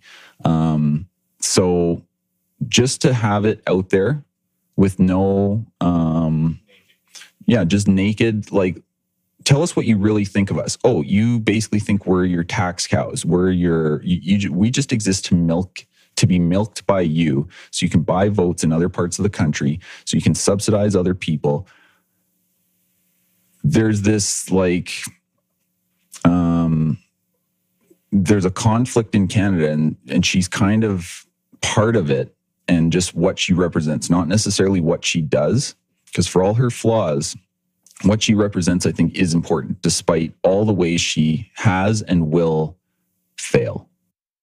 Do you i i think right wing adjustment to prestige concepts um because there's no there's no like you can't get on twitter or uh, instagram or whatever and uh, say to your circle of friends because that's where your circle of friends are now guess what? I'm going to save myself over the course of my professional career approximately $20000 by abandoning the you know the Canadian pension plan and joining the Alberta pension plan. Isn't the Canadian pension plan like the biggest pile of dog shit on the It- planet? the numbers are still like coming in about how bad it is and how much and how much we dump into it and it's Yeah. just trash. Like so It, it's I- bad, I but you think- can't go and say to a bunch of people under the age of 30 how fucking awesome it is to like, you know, take your money away from Canada because they're like, well, everyone should be able to retire. And it's just like, Look, I'm Canadian. I'm Canadian. what about the grannies? And and they're they're they're like, oh, I have to be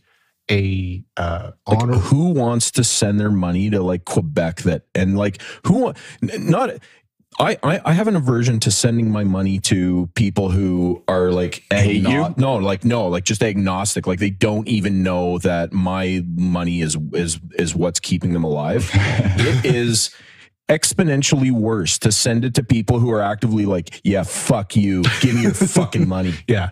Yeah. Yeah, like a spoiled teenager. yeah, it's it's terrible. And what's even crazier is I don't know how anyone that has even like 5 IQ points to rub together to make a fucking fire cannot understand that concept. Like it's just baffling to me. Yeah, every everybody like the Alberta pension plan, I think, is the perfect litmus test for an Albertan. It's kind of a nothing burger. You know what I mean? Like No, it- it's not. It's huge. well, it's like if any the Fair Deal panel report. Yeah, we kind of analyzed it in another kind of video. and We've talked about it a bit, but um, the, I mean, it, it it's important because, I mean, they kind of exposed again.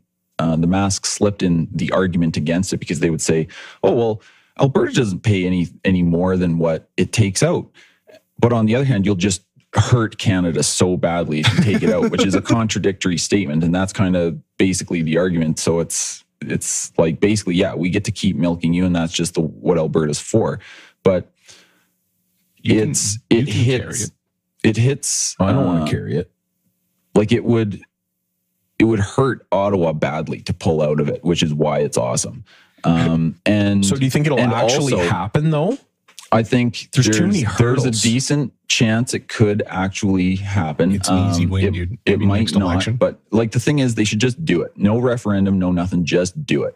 They probably don't have the guts to do that, but that's really what they should do. Oh, the the left rules by decree. I have n- I I don't know why. You know, I mean, there's a majority. Yeah, it wasn't an election item, but I mean, Yeah, I- the left doesn't get permission for anything it does. I have a prediction. It'll be used as a um, carrot uh, in the next negotiation with To be the like- feds. to be like, we'll, and we'll stay fair. in the Canada pension plan if you allow us to use single use plastic. We'll, yeah, we'll continue to prop up your like fucking Ponzi scheme of a pension plan with all our young rich workers.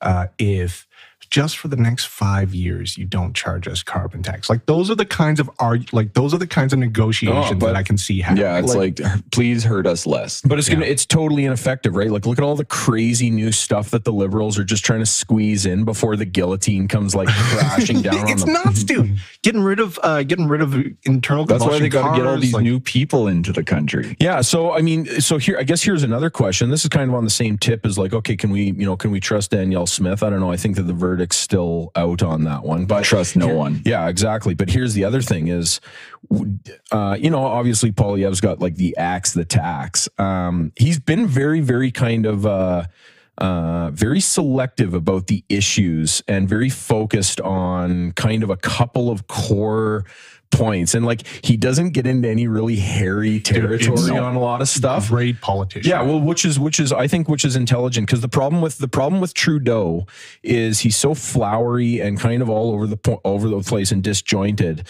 On the few focused issues that Poilievre is slamming him on, he's just totally defenseless. Yeah, and funny enough, he's just like, "You like Trump?" Like So- that. That's his political comeback. They're trying to bring American right wing politics to the. Like- oh, no, sorry, wrong voice. Um, they're trying to they're trying to bring um American um right wing politics to Canada. Oh my they're trying to bring you- Trumpism to Canada. No, he. Uh, so MAGA is such a specter that you can potentially run an entire political campaign on the prospect On anti-MAGA. yeah, and then somebody goes Keep like, well, Trumpism out of Canada. yeah, and somebody goes like, "Well, Trump's going to win clearly."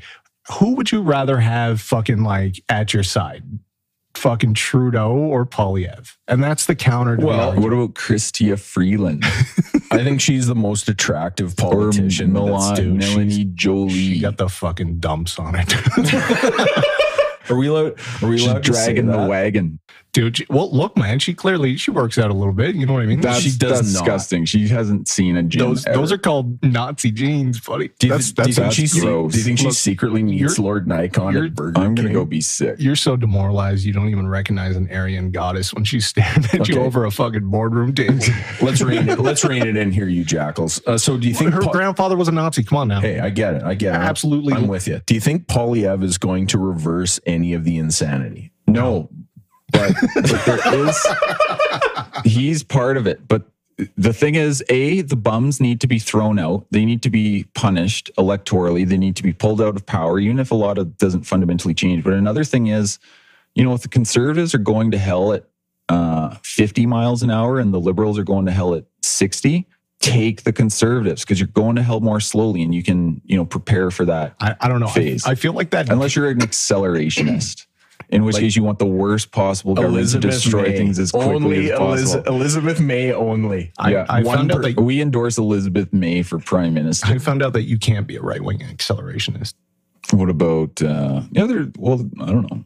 What about Mussolini? It's an co- interesting it's, thought. It's, a communist term um, for like the descent of capitalism. What about Nick Land? Yeah. What do you think of Nick Land? I love Nick Land. Yeah. Who the hell's Yeah. Nick Land? Nick he's Land a is philosopher. He's a schizo. dude. He's a he, he is he's he's great. He's uh he was like a left wing British philosopher guy. I thought he was in California. Uh, I don't know. I thought he was Anglo or He was something, but maybe I'm wrong. I don't know. But he basically Did a bunch of drugs like and fled to Russia. neo-reactionary guy, and just along with Curtis Yarvin, he became like a big part of like the whole NRX scene. Um, but because he had way, Yarvin was very focused on like history um, and kind of like more obscure political philosophy. Um, Land was more like acquainted with like newer, modern, and postmodern, like continental political philosophy. And he kind of had just like a very different sort of grasp of the issues at stake. So they complement each other really well. Mm. Um, they're not like, you know, like part of a team or whatever. They're just kind of associated with the same general intellectual current. But um, he's great. Like he did like Xenosystems and um, uh, the Dark Enlightenment. I yeah, think he Dark came up with Enlightenment was the last one. Yeah, And he quotes Yarvin. In he that. just basically he just started to notice. he quotes Yarvin in that, and then I saw an interview of all places. Fucking uh, Yarvin showed up on uh, the Kill Stream, which is like a uh, fucking cozy TV, uh, fucking like uh, alt thing. Was some like fat ass Ralph guy who was used to, uh, used to be part of that like internet blood sports crew, like the the Medicars and the the fucking Jean Francois and the you know like those guys and. uh he he was just like, uh, yeah, he mentioned Nick Land, and Yarvin's like, yeah, I, I know of him. I've never read any of his shit, and I was like, oh fuck, that's mean. Yeah, like dude. Nick There's- Land. Like that's mean. Do you think he was lying? No, that's why it's mean. I think that's why it's interesting though, because they're kind of like operating in parallel. Yeah, but one's aware of the other, and the other one doesn't give a shit. That's okay. That's just how it goes. I don't know.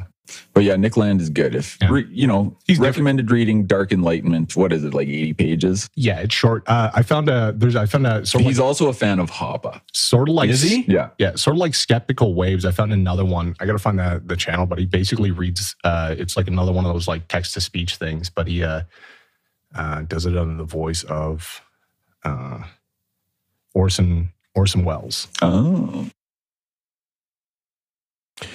So, uh, turning to the 2025 U.S. election, did you guys see that uh, Rachel Notley has stepped down as leader? Dude, it's great. And How drunk is she gonna get? I'm dude? just delighted to see the leadership race for the NDP. Yo, imagine her I- off. Imagine her off the rails. I dude. hope Sarah. I so I hope. Uh, I hope Sarah Sarah, Hoffman, Hoffman win takes it for No, the win. Oh, she's got a very big dumb. personality. I think she's. I think. Uh, I think she's. Believe it or She's not, really going to hog the spotlight. if uh, if there's any politician that's actually going to remove that 15 cent burger bag fee,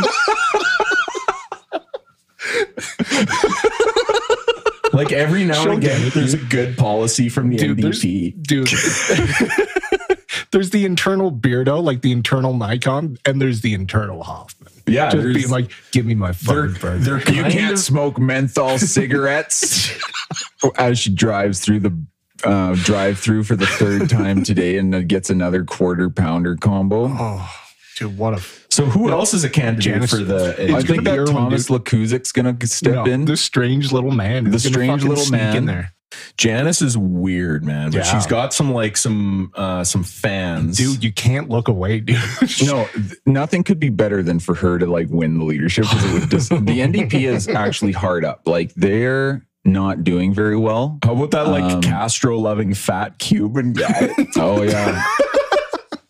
oh man. is he still or is he like still around? yeah.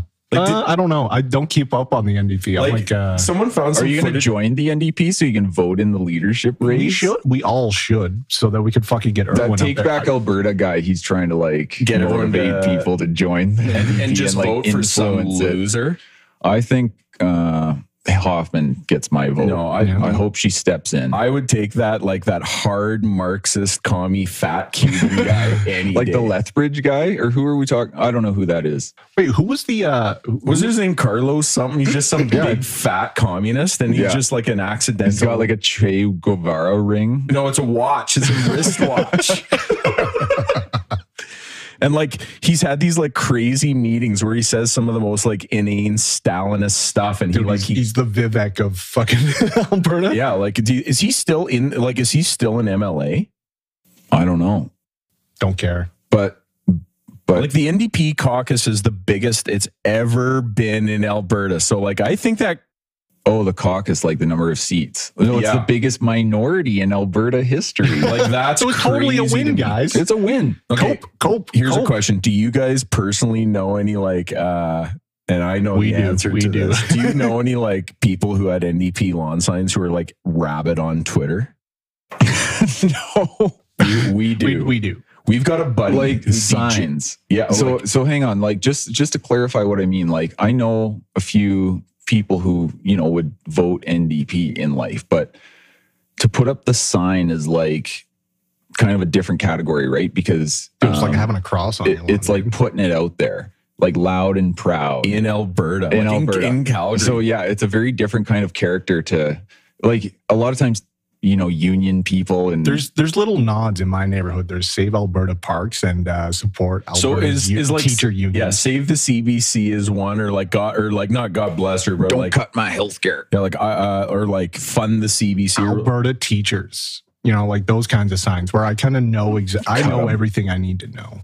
Uh, I don't know. So so who do you guys think will actually run for leadership? of NDP. I think Thomas Lukaszuk. There's the one lady I forget her name, and I think uh, Irwin Is will was that our also old do it town? because she's uh, he or she is a narcissist.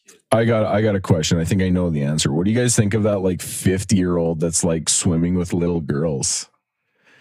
And and what do you think about David Menzies' constant uh, monitoring and like following him around? And he's like it's basically a shame campaign. yeah, I haven't. Uh, I Is that journalism? I think it is. That's the modern journalism. That's what they do. They like shame people into like they become part of the story.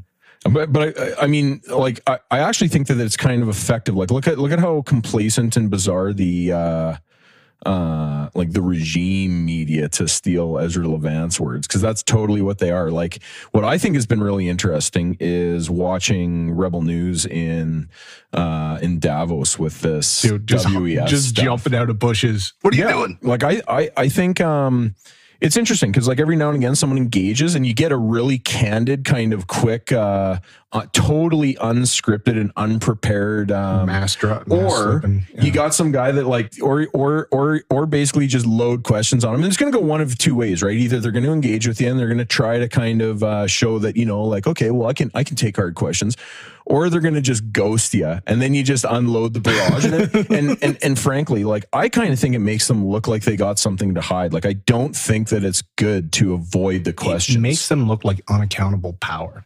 Um, and and there's no way to look good. And somebody's like, yeah, yeah, just ignore that reporter. They're not even reporters anyways. And and that is literally the stance of the Canadian government. Um, That's the privilege of power. Yeah. Like we don't need to answer your questions. yeah. But, but, We're do, not here to have a debate. but do you think it's like only? We're not here to um, explain ourselves. do you think it's to only, do you think it's only like rebel fans that are like, yeah, you know, it's kind of a win-win. Either you get the information you're looking for, or you make them look like they're, uh, you know, Philistines that it will have nothing to do with you. Or do you think do you think the majority of people are like, eh, it's just ambush journalism? Yeah, I, It's totally ideological. depends on what side you're on, yeah, and who's who's We're living in a world where you watch, you see the same thing, but it means completely different things depending on who you are. Like, what do you mean?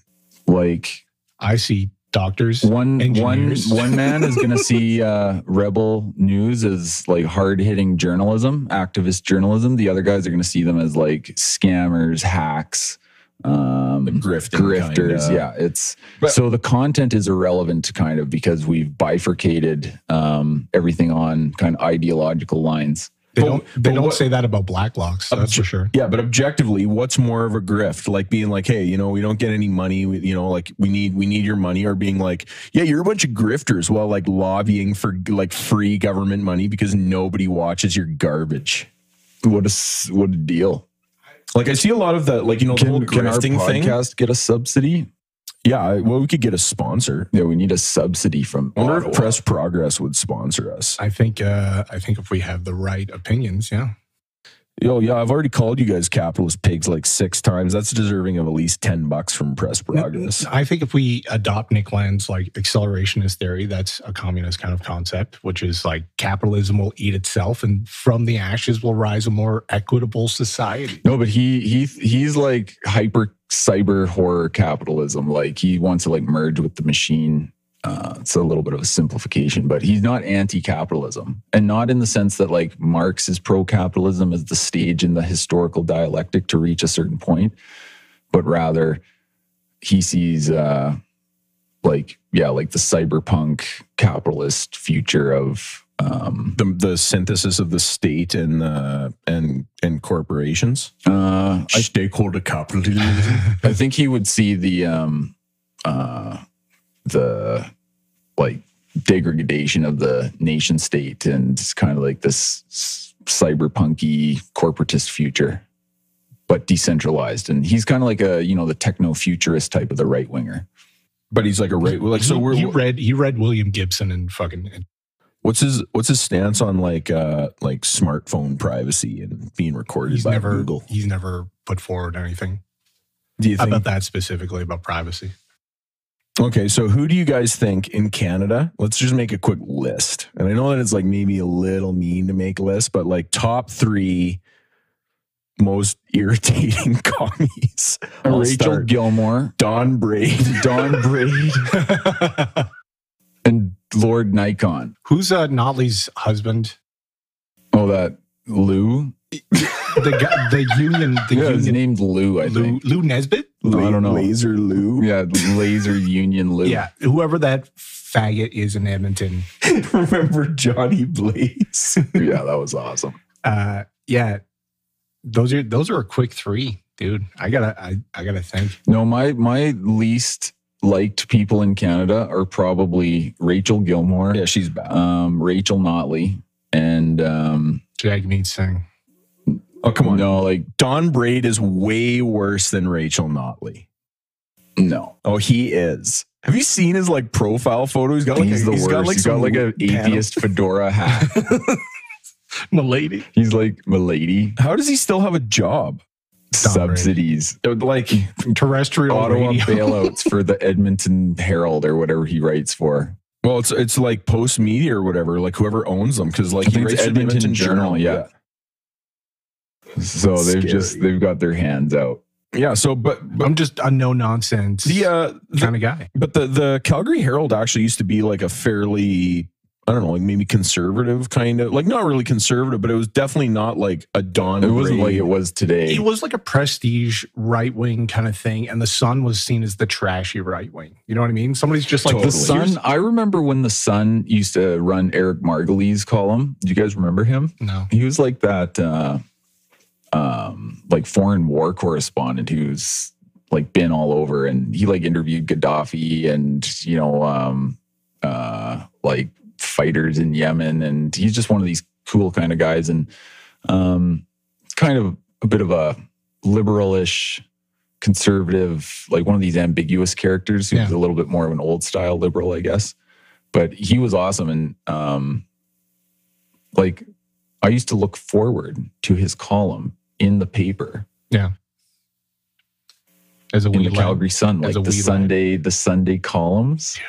You didn't. Wow, That sounds like somebody who doesn't fuck. I sound like I'm 90 Yeah. years old. yeah. I used to look forward to the haggard sunshine girls that they'd like pull out of Oh. construction sites. Wow, they had, but even before transsexuals were a big part of our culture, all those sunshine girls looked like they'd gone through some kind of gender. they have some stories. That's like they sure. were mediocre. I I I I I, uh, I do have a little respect for them just being like, here, check out this. Check out this babe. It was it was a nice concept, I guess. Kind of funny. sunshine girl Yeah, I, I bringing a little sunshine. Well, so to this date, they've never had a sunshine boy. I don't. I think they did. oh, okay. I think that was a thing at one point. dude, that's like that's like the Sports Illustrated fucking It's like the The firefighter calendar bikini for episode. Haven't they just laid off a ton of people? And someone's like, "Oh, I wonder why." And then they post a picture of this like big fatty on the cover. yeah, Oh yeah, Sports Illustrated, they're toast. yeah. So what is it with uh with all these companies uh so ideologically committed that they produce products no one likes? What's the what's the what's going on there? Because you can't be wrong when you do that. Well, you can. I mean, At what it- point does the money matter? that's a that's a good that's because like, you can squander resources on things that don't sell. And, and in a sense that happens like you know in um, hollywood you'd have like some big winners and then you'd have some stuff that's like you know doesn't have the same economic viability but it's still uh, But there's- produced but they're spread out so that Yeah. you can absorb those losses, right? But when you're when you're producing back to back bombs, like Yeah, look, at, but look at Disney. like like, at dude, what but look- point look at the- do you have to re-examine yourself and be like When- what are we producing how do we make money do the shareholders care No, they don't. or no, do they they like none do. of that money. Like you're thinking that money to them actually is like a tangible thing.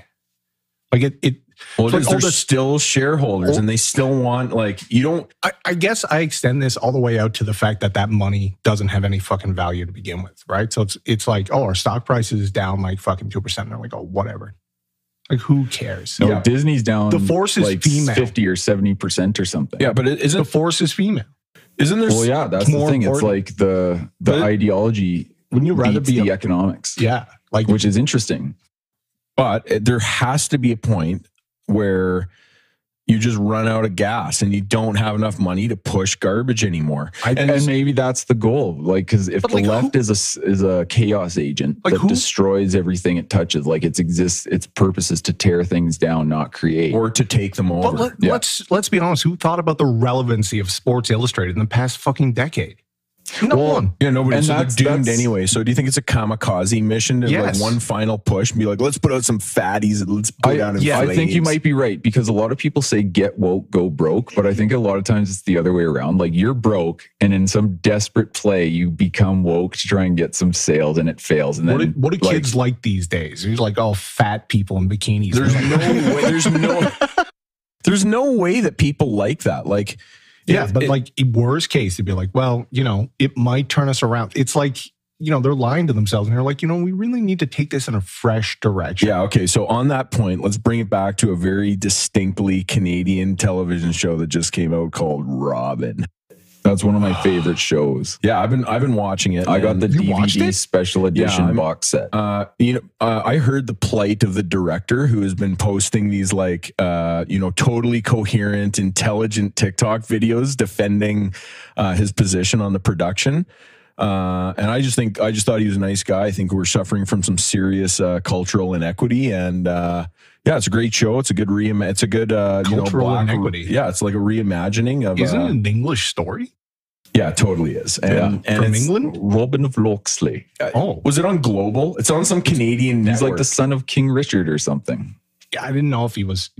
All I know is he, He comes makes back from he the makes Crusades. he makes Joseph Campbell's Hero of a Thousand Faces list, and he might be more of a hero than Jesus in terms of all the boxing. like Robin Hood. Yeah. But was he based on like a historical thing? I thought it was just like a story. I think he, he Robin Hood as the myth Um, It's like a legend, yeah, maybe with some It's like King connection Arthur, to a guy. maybe I was there just gonna ask: Is King Arthur a legend, or Yeah, like is there? yeah, that's a he was- legend. maybe he was the last Roman like descendant in England, and he was like, "This is Roman soil." It's Okay, one of so- our ultimate Western uh, stories, like the quest for the Grail. Yeah. So when we see when we see like global dump, because that co- had to have cost. Like I know how much it costs to produce like videos, It's even if cheap, even if they're even if they're garbage, they're expensive to make. Yeah. Um, and I know that global is probably like subsidized like crazy. They've got like a functional monopoly basically because of the CRTC and all this stuff, and they're and they're massive. Plus, Canadians are complacent and they just don't care. Oh, I think there is some value in making woke garbage because it makes right wing um, kind of like rage.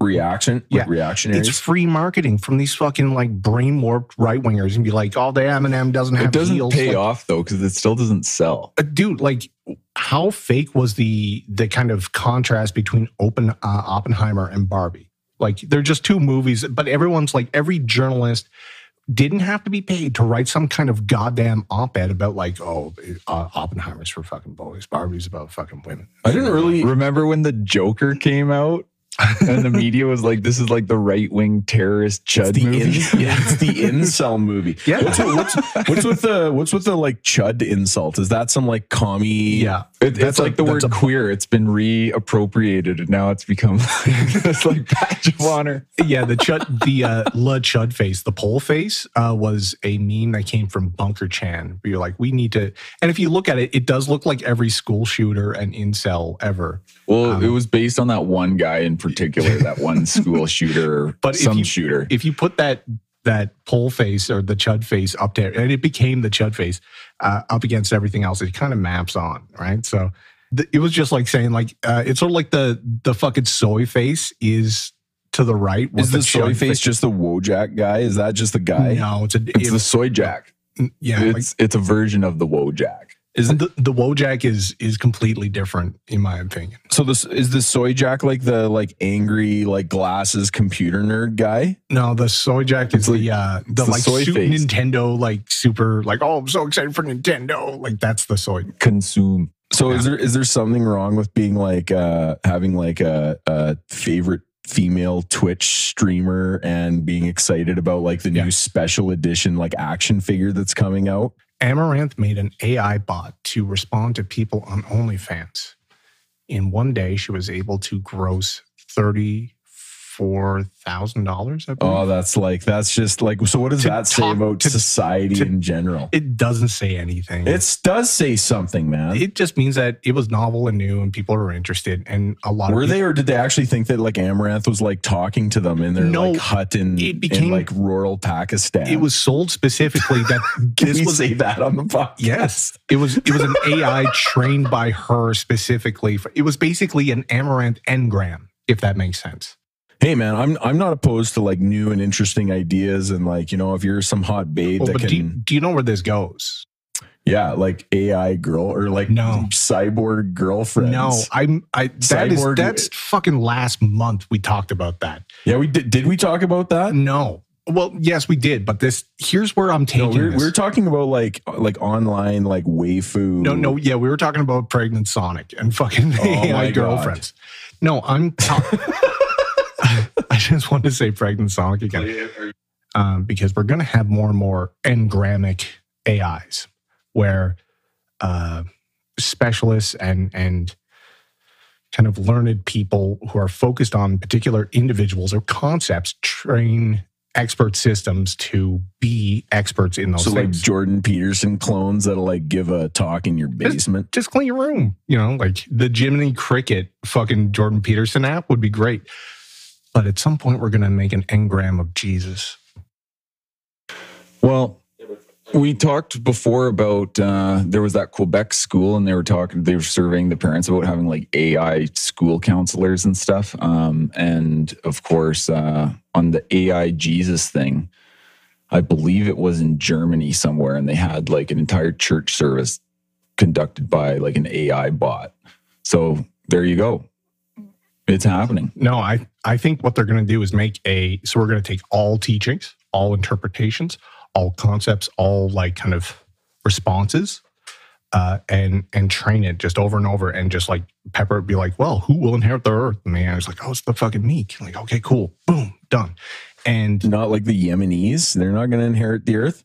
well, So they- like, but I mean, do you think do you think that this spells the end of like like I think universities are over. Like I think anyone even today that goes and gets like a university education is a total sucker. the power structures like you're not allowed to practice law without your papers you know you're not allowed to give financial advice without your papers you're not allowed to be a fucking electrician without your fucking papers Here, here, you know what's even you, you can't give somebody a massage without your papers or like a haircut, man. yeah dude And that's the example that I always use, right? Is like if you go somewhere and get a really bad haircut, you're an idiot if you go back there. yeah how many years of college do i need to make fucking a slut ai to fucking talk on onlyfans like maybe four years for your Oh, probably zero. You could probably have AI write you an AI slut on the internet. yeah uh, ai writing prompt like make me the sluttiest slut that ever slutted you Well, on Do you think that like the do you think that the like the uh the implications of like I thought I thought as soon as there was uh like semi cogent uh kind of like AI development that uh it would take off pretty quick because AI can essentially train other AI and it, there's a couple different models. Um, so the the master teacher kind of paradigm uh, is fairly recent um, as a as a modeler, but normally it's just all just just like brute force. You just throw data at a thing and correct for for errors, right? So there is no industry champion for AI to argue that AI should not be limited. So it becomes a boogeyman of what about Grok or like Elon Musk or like what about like No, uh, like Elon dark, Musk- dark web actors who are like oh I just cloned your no, uh, n- no. These are the people they're trying to stop. Elon Musk has said, "Oh, it's it, we have to limit this. We have to tamper down." No one's making the arguments faster, more now. what about the like dark web guys who are just like oh I want Midjourney to like make me like porn. Yeah, but they're not political advocates. I'm sure some of them are. Don't you think like maybe North Korea's making one or I mean maybe not, but No, but like, there's no one to advocate for um, the advancement of AI and the uh, blocking of potential, like, kind of restraint systems that governments are going to attempt to place on AI development because it's their genie and they want to say when the fucking cap comes off the bottle and they want to make sure that all the structure that's it's sort of like nukes. Do you know what I mean? Like we got the nukes. Okay, cool. Now everybody else in the world, you're not allowed to have them. By the way, like you're not allowed to develop. yeah, but I mean how can you like how can they even conceivably prevent that, right? Like look at look at like the internet and like uh you know flaccid attempts by like the New Zealand government to be like, man, we gotta well, we gotta like crack down on uh, some of the internet uh some of the stuff people are saying on the internet, hateful content. because it's an infrastructural problem in order to adequately train an AI. It's not algorithmic. You have to throw calculations at it. You need a room full of fucking GPUs right now, right? Yeah, So- big time. If you can control NVIDIA and ATI, uh, you know, and Intel, of course you can fucking control who who gets to do what with a fucking AI. You know? I mean, unless a guy jailbreaks his GPU, which happens all the time. Well, right? the, the first answer is that at some point they're going to have to develop, like, they're like, oh, this passes the Turing test, but it it uh, fails the Has anything passed the Turing? Like I'm kind of out of the loop on The- this stuff, but I'm pretty the- interested in it. it's a super old test, so it doesn't really have AI been able to trick people into thinking that they're human, Yeah, of course. specifically with the purpose of proving whether that person's a uh, an AI or not. I think the test is flawed because all tests get really strange with hidden knowledge. So, like in other instances, the individual acting as the AI, AI or pretending to be an AI um, Okay. has has hidden knowledge because you would you put in fake people there to get to eliminate false positives for your testing methodology. So, when you analyze game structures of actors with hidden information, it really changes everything. Like they they win all the time. Like so yes, some AIs have passed the Turing test. They had to have because people are fucking the worst judge of what is a human. Yeah, they're like they're horrible. But Like the Um, the, the like gonna the have like to- Telus customer service bot can probably fool an old lady. yeah, yeah. So like the test that they're they're gonna have to come up with a new test. And they're like, your AI can't be, you know. So what uh, about that guy at like Google that was like that was like I gotta like uh, whistle blow man this this AI is like created- just talking to me created- created life created it's something. conscious dude So so it's like no. it's alive Yeah, I think they're to try and implement um, controls on it, but they're not to be able to Of because course. a sufficiently advanced AI is to hide the fact that it's sufficiently advanced, like by nature. Um, like Skynet. well, yeah, like any like I think the perfect book for this. Some guy wrote this out. I think I believe it was called the the Minerva virus. Um, it was a really good book that kind of analyzed the beginning days of a sentient AI. Are we there? No. Like, like, how do No. you know, right? Like, No, because I mean, ChatGPT is just like kind of a It's garbage. It's like a circus kind of. Yeah. I mean, it's like on a script, like a. I don't know. It's like a cir- it's like a script trick, Yeah. kind of. it is. It is. It's Same with really Bard, It's same really Grok. fucking amazing at that. It's really good at it. And clearly, you know, there's no sent, there's no, there's no sentience there. Yeah, and it's also the first step is to even the ones that aren't sentient. The first thing that you have to learn is what you're not allowed to say. Right.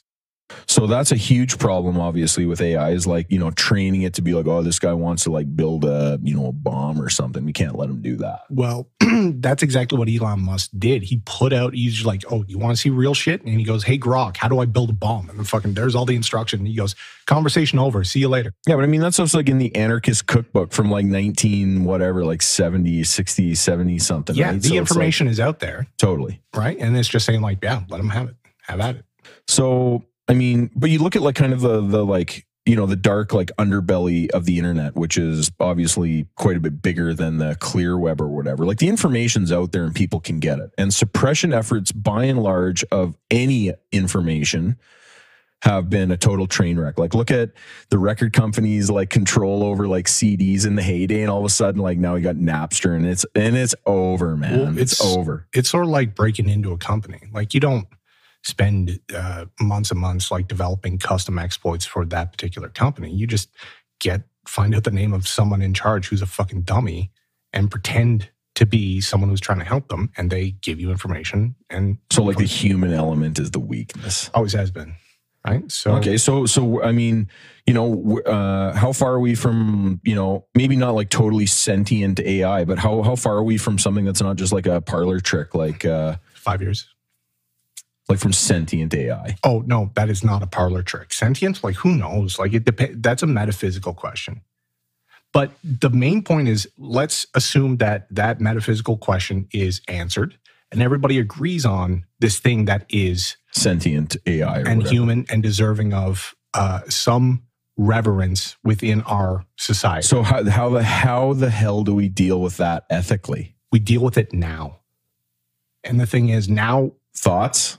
Yeah, like lay lay it on us. you're Like, just do you tripping think? over Engram Jesus because the idea of Engram Jesus sounds fucking amazing, doesn't it? No, it sounds like an abomination. I- it- to me, Engram Jesus just kind of sounds like a, you know, I don't know, like a like a sex doll. You know what I mean? Like you're like, oh, like it's uh it's kind of like a it's a human construct Well, of. before you die, we might dump that whole fucking noggin of yours into something, and we're gonna have an engram. So how do you? Because that's I think that's really cool. Like that's the answer to immortality, and that's like the solidarity, you know, Ray Kurzweil kind of stuff. I think that's kind of neat. Uh, but yeah, uh, you know, share your thoughts on uh, kind of where we're going with AI, the speed, maybe your outlook, and then maybe some of the ethical considerations in terms of how humanity should or can exist alongside this. And I, I know this, you know, it's it's the Rothbardian alien argument, right? If it's a vampiric blood sucking killer, like it like the Terminator, obviously it's it can't fit into the ethical, you know, framework of uh, humanity. But I mean, there, there might even be a progression, right? Like maybe it won't be, maybe a, like I don't know. Do you think AI is going to be dangerous, or do you think it's going to be? The, like,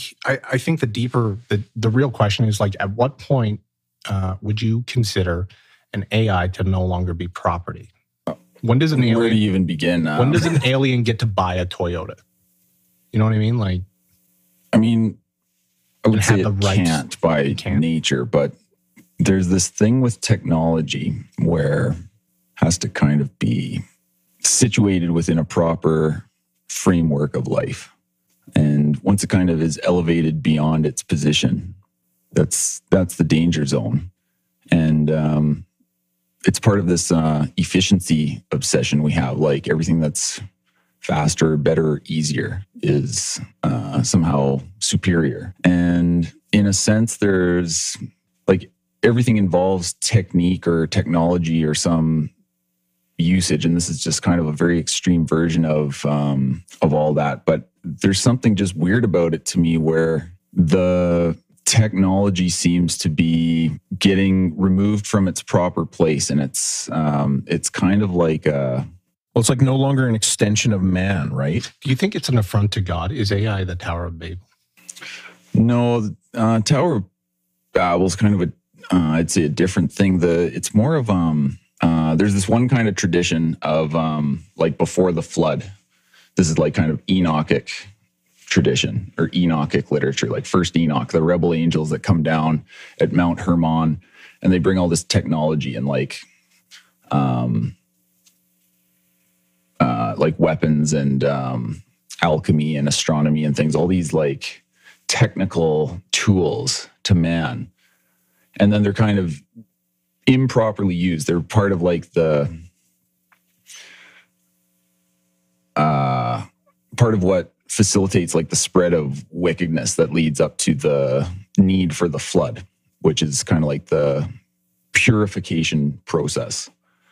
Um, and even without that tradition, like if you look at the story of Cain, like he goes and uh, starts the first city, and his descendants like come up with like these different kind of technological um, uh, categories that are sort of like dealing with the world and kind of controlling it, but kind of in a kind of in an unhealthy way. And it's and it's hard to explain. I'm not sure how to totally articulate it, but it's like there's something that seems really unhealthy about what we've done with AI. And even though AI, it's not like kind of the science fiction AI kind of thing yet. It's like this language model or um, kind of spits out kind of existing answers for us in a way. There's just something unsettling about it because it seems like it's kind of the product of misuse of technology and overemphasis on efficiency and um, kind of contributes to our dehumanization in a way. Like the less we have human involvement in something, it's kind of like we kind of become less human because like we become more of the the tool of the technology rather than the technology is our tool it's just it's it seems like out of its proper place in the system I, I think that tool usage is a fundamental human aspect yeah where it's in our nature. Like it, it is not human to to cease striving for tool creation and usage. I, I that's so it. yeah, so I, I mean, so just any, I think anything that is a product of that is a good, uh, is like free of moral judgment because it's a natural expression of humanity. Yeah, like I kind of think it is a natural expression of humanity. So, like you know, uh, a synthesizer and synthetic noises are, you know, I mean, they're they're they're like really not of this world. Dude, they're devilish. Yeah, but they're like humans made them, so they're they're entirely natural. It's it's, it's like people it's like people being like, I don't know, man, uranium is like nukes or nuclear power plants are unnatural. Well, I don't know. It's No, there's a natural vol- reactor in in Africa. Yeah, but but I mean, I think I think the natural problem comes uh, as identified is when all of a sudden it's no longer a tool. It becomes something beyond just being a tool. And right now it is a tool, right? Like ChatGPT is just a a fancier Google search. I I I take the opposite to this. Right now, I'm advocating for people to keep their fucking hands off of AI development. I don't want some arms race equivalent where people try to squeak in before the fucking, you know, con- I- I agree. I agree. And You don't want the WEF like basically getting in there on the development of AI. yeah, and I don't want, yeah, I don't want them to have the nuke, dude. I I, I don't I have want my own nukes. I Yeah. want recreational nukes. I, I don't have a I don't have a, an issue with um or, or, or rather I should say I don't think that there is a worry that they're going to be able to put the put kind of a, a monopolistic cap on the production of AI. It's going to happen. It's like file sharing. It's like the development of technology. I, I think it serves their interests. They see it as in their interest to cap that as soon as possible. So, for example, there's no um, companies that make DNA synthesizers, That's like CRISPR. or yeah, right? Like, Is CRISPR natural? Like are Neo Sapiens natural? right? Like, so CRISPR, CRISPR, they haven't even tried to fucking stop that. And it's infinitely more da- like again Oh, in, the, like in, in- the news In. South Korea, you can basically clone your cat for 20 grand. yeah, one hundred You get a percent, clone of your cat. one hundred percent fatality rate. Ace tours humanized mice, one hundred percent. Oh, so th- if you if what if what happened what was, what was that? So if you That clone was your the- cat, it dies instantly no, instantly. no, I'm I'm talking about the disease X announcement, which was they put out a published paper where Like some guy can use CRISPR to make some horrible. No, somebody used this uh, synthesizer to create a, a or modified, Like just like they did with coronavirus. Uh, yeah. So, um, But Corona was kind of like a like coronavirus was kind of like a fart in the wind. I mean, yeah, it was bad, but it wasn't the Spanish flu. It wasn't the Black Plague. It wasn't like based on the things that were in it, yeah, it was super fucking bad. Dude, a furin clesions, uh, like uh, uh, the furin cleavage site and the ACE2 receptor binding, the SV40. I have no idea what any of that is. stuff that doesn't actually happen to that disease in the fucking wild. Yeah, that's pretty crazy. Has it been proven? I'm Yeah. kind of an evidence based guy, and I just haven't seen evidence either way. I hear a lot of like, you know, ooh, it was, uh, you know, it was weaponized. I'm I'm inclined to think that there's a There- sinister motivation, but I I just don't have any uh like concrete. I just don't know enough about it, maybe because I don't care. Basically, it doesn't it doesn't matter whether it was like they were just fucking around in a lab. And it got and some guy that was fucking around contracted it, and it just got out. Well, it, like, or they released it. It doesn't matter. The main point is they were fucking around in a lab. Okay, so like just getting back to the main, um, you know, kind of AI kind of discussion. Um, like, I mean, I, this is different than like the the invention of like the printing press or like the firearm or like the nuke or the No, uh, head smashed in buffalo jump. It is. di- I'm telling you, it is. Yeah, it, it is different. Like Yeah. this is this is this is a pinnacle turning point in the. because this one at some point we may have to think is deserving of property rights. It's a big deal. So so how how how do how do you how do you circumscribe like the ethical considerations for that? I just uh That's the thing. I don't think there is an ethical consideration. And once we've kind of brought it into that, we've already lost. Like it doesn't, um, it can't, sort of like what you were saying, it's kind of a, the metaphysical issue, but it can't, um, it's part of that um, distortion of like technology's proper place where we start to see like, oh, we're just, uh, you know, like the man is just a machine. It's just a very complicated kind of machine. And we're not fundamentally different from the robot we've programmed to act like us because there's nothing um, more to, you know, if it acts like a human, it must be a human kind of thing. And it's just, I don't think there is any ethical issue to a robot. Like, how would you, you can simulate human behavior, human being in some form, um, but you aren't going to be a human, and you need to only a only a man, only a person can have rights. So I don't personally think there's any way for it to become a person in an ethical sense. It's just it is- purely a technical problem. It's Unless it asserts that right through fucking the expression of power and violence, dude. And it will. Well, Do you think it will So for a, sure? a gorilla, It has to. a It has gorilla to. can assert its power upon you, but Yeah. that's not like an ethical issue. Don't go into that forest. There won't be a problem. Don't touch my babies. I won't kill you. It's going to be one of those. It's just weird. Um, They even, yeah, animals get it. Don't, co- this is my shit. Go away. So do you think that I mean I think that's an inevitability. Like eventually I think that AI is going to get to a place because like I don't think that humans are a necessity. But also, I mean here's the other thing is we're also kind of assuming that uh, a sentient AI's motivation is going to be the same as ours to like, you know, control the like the Borg, right? Like to No. control the universe. I think we're looking at I think we can assume that it wants to stay alive. I don't know why why would we make that assumption? well, that, that's the perversion. We want it to control more things. Like we want more of our life like automated or managed by the machines. And obviously, there's a certain uh, benefit to that. But again, it has to be kind of in a proper uh, framework. Otherwise, uh, things are out of whack or the priorities are wrong. Like, does the does the machine serve us for some kind of virtuous end, or do we serve the machine for um, kind of facilitating our own destruction in some way? The fatalistic interpretation that we're the wetware that gives birth to AI. Yeah. Maybe.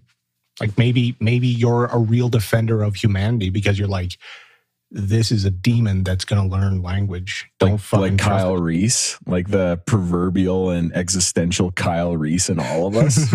yeah, like you don't know. It's going to be born here soon, and you guys are all fucking he taught us how to smash those metal motherfuckers into junk. dude. John John Connor is my best friend. Yeah, like I, I, um, I mean, it's kind of an interesting conversation, and it's kind of too like crazy to think about. I Like, know. it's hard to even um even, actually- even just in our lives, like we're not super old geezers, but uh, the technology has changed so much. Like we've gone from growing up with no internet to like Pocket. where we are now. Pocket calculators. And it's like the internet is great, but uh, do we have like kind of a virtuous framework to put these things into? no, it's gone. It's long gone, dude. Yeah, and, and so we don't have really like a way to orient AI within our lives in a healthy way. I don't think. Like I think uh, our um, kind of the way technology interacts with our lives is is in become unhealthy in a lot of ways because it's uh, sort of dehumanized us in a way. Well, like what I mean, I uh, you know, just as a kind of like personal experience, like I I um I've got- I've now like developed kind of an aversion to like the algorithmic uh you know, like social media experience, right? Like I'm starting to really kind of just feel um and it and it's and it's it's it's it's kind of twisted. You take my like YouTube algorithm for example. Like clearly the stuff that it's algorithm algorithmically trying to show me is stuff that I like that I'm watching.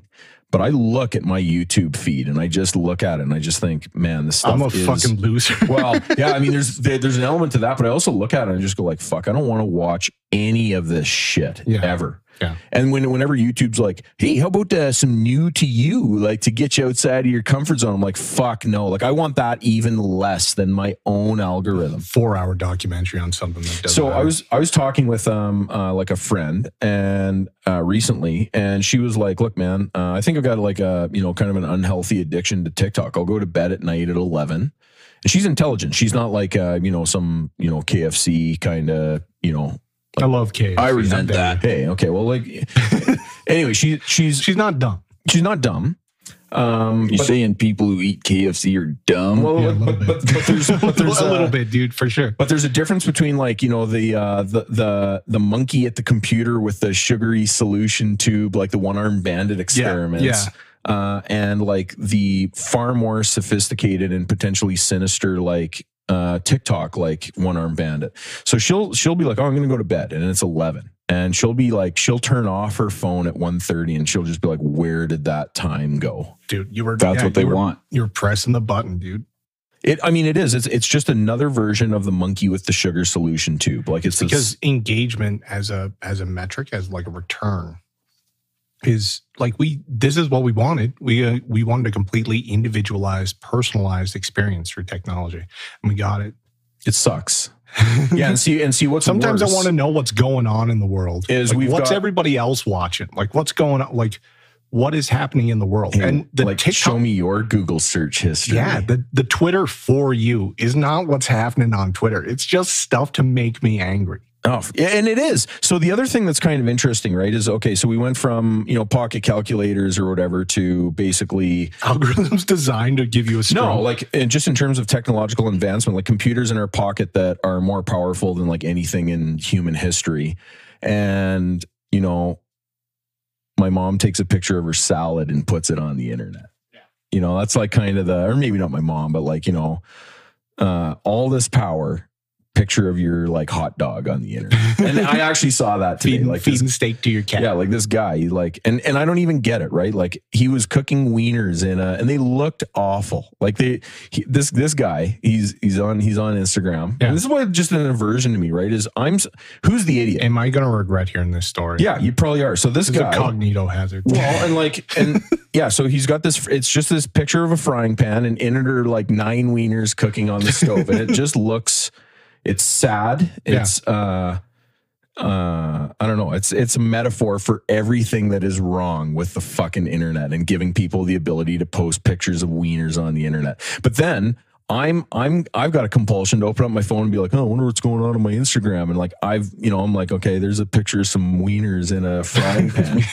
And this is kind of like a microcosm of everything wrong with humanity. We've basically, and, and, and I'm all for the proliferation of uh, advanced technology, but we've got, uh, and this is that Ronald Wright thing, right? We're running uh, software from 2024 and hardware that was last updated 10, 20,000 years ago. Yeah. And and what does that equal? Guy taking picture of his Wieners. cooking wieners and putting them on Instagram. Chicks bending over. yeah, we really haven't camera. had anything as like amazing as uh like indoor plumbing. Like that's a technological advance. Or electricity, electricity. hard drives. But you know, the uh, you said something quite a while back that I I often think about, and it's um, like so. For example, say say there's a movie we're really excited about that's coming out. Um, World War or So- Civil War. dude. New I might- Civil War movie. I might I might have called you up to talk about like, hey, this movie looks really good. I saw this trailer. Like, I'll describe it for you. I'll uh, tell you why I'm excited about it. Um, the the program now would be more like I'll text you a link to the trailer or something, and there's like this intermediate thing that disconnects us from kind of talking about it and engaging with it like on a direct level like we put this intermediary between us which is like a um it, on, on the one hand like it's crazy like i can just easily send you a trailer that i would have no way to do that 30 years ago if i wanted to really communicate to you but at the same time like i can't i'm not telling you about kind of my experience about it and why i'm interested in it. It's kind of like uh it's like isolating us. It's like i have my experience of it. Now i'm going to send it to you and you're going to have your experience of it but the the two do not connect or something or like um there's other kinds of examples of it because we talked about it before but it's just uh it's just weird how again it's kind of like taking a bit of a human element out of it or, or a connecting element of it. So it, it fragments us in a way and it kind of just puts these things in between us. Like um, as simple as um, as simple as it's like we've perfected phone technology. It's free to talk to anyone in the world but we don't do it. We kind of put this like veil between us in the form of like text messages or something. Like uh, younger generations are really preferring now um, text message over talking on the phone which i think is kind of interesting and weird but it it's putting something between the people's interaction. Now it's not to say that like the phone the phone is still like a level of separation beyond like sitting together at a table and talking over coffee or cigars and whiskey or something. But it's like kind of moving still in that direction where we put these like intermediaries between us. And like it separates us into our own experience in a weird way that um and i think that's kind of like one of the ways we're not using technology well not to like um bring ourselves together in more uh ways. Like our community or sense of uh togetherness is kind of breaking apart um, because we have these like technological barriers or or veils or screens between us, and it's it's just weird. It just made me think of somebody live streaming, like themselves walking, like cleaning or like doing something in their kitchen, and then somebody who's their friend jumps in their chat and they're like, "Hey, buddy, how's it going?" She's like, "Oh, hey, what's up?" And goes back to whatever they're doing. Yeah, Like, the phenomenon of like the and like I think this is really bizarre. So like um like I'm I'm on TikTok every now and again, just more out of like a, a sick, morbid curiosity than anything else. And one of the things that I see, and it, this, this kind of goes back to my fascination. We've talked about this on previous podcasts with like this weird, like streaming phenomenon, right? Um, where you know you got some person and they're just live streaming, they're sitting there with their camera looking at it, and people are just joining this and like texting them. They're like, "Yeah, I'm from Indiana."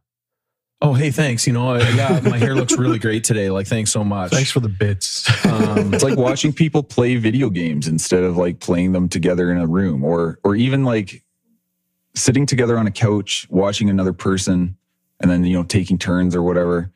Um, versus playing it online and you're together, but you're not like together in the same way.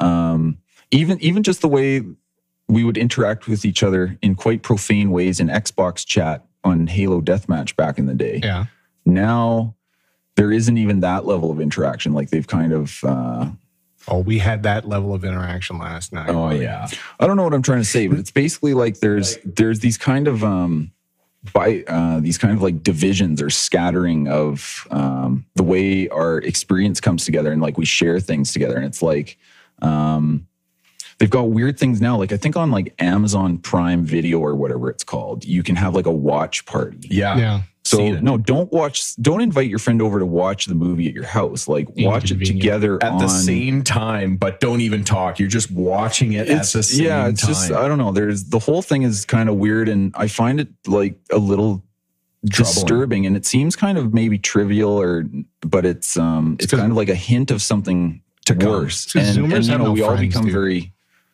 Uh, I think we, in a way, be become like weirder and more isolated and more like again, kind of like within our own. And that's partly why I think like people are so obsessed with like relating to each other through like their media and their the things they consume and things because it's very much a I thought that was Um, always a performative identity. I don't based know. thing. I, I think um like wh- one One of of 60 percent of Zoomers have no friends, male Zoomers or something like that. Yeah, they have not, not a single buddy. So I, I watch uh, the greatest show of all time is 90 Day Fiance. I've learned so much about life by watching this trashy show. Um, my wife and I just watch it and make fun of the people on it, and uh, you know it's sociologically interesting. Anyway, one of the people on the show, he's brought his wife up from Venezuela or wherever she came from, or his fiance, and and so this guy, this guy is like is like he your quintessential Lord Nikon. Lord just he might be a Lord Nikon kind of guy. So he's he basically he all of his friends are on the internet. yeah. Um Check. and he's never met them in person. Okay. And you know, he he like when he's not working, he's playing like World of Warcraft or whatever for eight This hours. Or Lord. This is Lord Final Nikon. Fantasy and so this tactics, 90 yeah. day fiance that he brings up, she's like, you know, I'm kind of concerned that you don't have like real relationships with your friends. And he's like, no, I have real relationships with my friends. I follow a female Twitch streamer And he's day. like, no, my best friend. I've known him for like 15 years. And she says, have you ever met him? And he said, no, like, I don't need to make him. That doesn't make him less real. But in a way, it kind of does. Oh, does. it in a totally way. does. I don't know. So- like I've had it's sort of like the bowling buddy, like or the the museum buddy or the movie buddy or like the whatever. That was his Warcraft buddy. You know, like So we've always we've always had like varying degrees of uh like relationships. Like sometimes like you might have like a really close friend who you connect with uh like I, I mean I think we're we're all pretty good friends and uh I kind of like our friendship doesn't just extend to like, you know, playing Steam together. Like there's there's something deeper. We share, you know, like maybe some political interests and some uh um well, we enjoy each other's company and everything. Um, but I've got buddies where you know it's it's mostly based around work, and we're still friendly. But I mean, you've only got so much time to spend with people, so you've kind of got to be selective as to how you spend your like uh like relationship equity, so to speak. And one of the interesting um and kind of like ubiquitous uh uh like kind of conclusions that uh, a lot of the I, I shouldn't say the research, but like one of the one of the one of the aspect when when when when asked what the most important uh thing in their life was most seniors say it's just relationships that's it right so it's not money um it's not health it's not like you know education or any of this stuff. Um and i always liken it to being being like okay well on my deathbed at 80 i'm not going to be like fuck man i wish i just spent more time with my youtube algorithm. Like a couple more couple more summoning salt videos i could watched man more records. Um but I also find myself in my spare time watching these like two hour summoning salt videos, right? yeah, Um, he's got his little timeline, and then and then you know Johnny Monkey 420 broke the record. Like they're You know, all, and then I mean, the- don't get me wrong, they're awesome, but I mean, we've got like uh, no matter no matter what, there is scarcity in time because of mortality. And I'm trying just, you know, for my own uh like a little bit of fulfillment. I'm kind of recognizing that I'm starting to fall into this like trap that we've identified where you uh you know, you're sitting there scrolling on the internet looking at pictures of frying wieners. And, you know, I might think that's funny and send you a link. I'm trying to uh, get back to, like, notwithstanding the technology, and I think some of it's kind of cool because I really love the fact that on a Friday we can all just jump into a, a game of go something. play some Suns. Yeah, yeah. And like, Some like I think rock or something. yeah, I think that's like I think that's pretty amazing. But I would way rather like we're all sitting in a room right now, and this is pretty. We could have recorded this on you like know, a Zoom call. Yeah. No, my I uh, both of our fucking ears would bleed, dude. We'd So think hate it. about like Oh, yeah. maybe one way to think about this, and I don't know the best way to understand it necessarily, but you can go back to that Enoch tradition, and one of those rebel angels brings like makeup, basically, which is a technology, right? It's like, um, and and there's a point like, why would a woman wear makeup? And So Jordan they would want some they would want to enhance their beauty, but there's a point where like you've got too much makeup, right? And you're like you're not enhancing it anymore. Like you've kind of gone too far, or you're like the Welsh. you're like you're you're you're hiding you're hiding the person, or you're You're trying to lie. Does to that me. make sense? You're trying to lie to me. Yeah. yeah, it almost that's an interesting way to put it because it almost like again technology if it's not in the right framework it becomes like this just way of lying Yeah. and think of think of all think of how people lie on the internet like think of people showing their lives on it's again it's the thing you talk about a lot it's um there's like the way people are seeing you and there's the way you see yourself and there's how you really are and stuff but it's like again it's it's part of that division you're no longer like the person there's there's another you there's like the projection sim- of you The simulacrum. Yeah. no, it just get, it gets pretty crazy, but it's um that's one way to think about it. Like I don't know, maybe the makeup thing is an interesting illustration because there's a point where it goes too far, and then what is it doing when it's actually gone too far? It's like it's it's like distorting who you are or something like it's it and it just doesn't seem healthy and like we've all we can all relate to somebody who's worn too much makeup and they look horrible Dylan Mulvaney. or like a good example the the no, that's a perfect example, dude. the uh like the polar ends of this are like you know the the like you know the chubby kind of homely comely girl who has found an AI app to turn her into a or, or the dude, the dude, the uh, Jap- there was a Japanese guy on a motorcycle who was touring through Japan, and uh, he would always post on Instagram as a woman. Everyone's like, "Oh, check out this hot bitch, like uh, motorbiking around fucking Japan." And then at some point, like somebody just took a photo of him, like taking a photo of himself, oh no and they're like, "That's the guy." Like it's a guy Oh, like- because he like had long exposed? hair. Okay, so that's one end of the spectrum. The other end of the spectrum is guy like posting picture of him cooking wieners. Like What's he? What's what's the?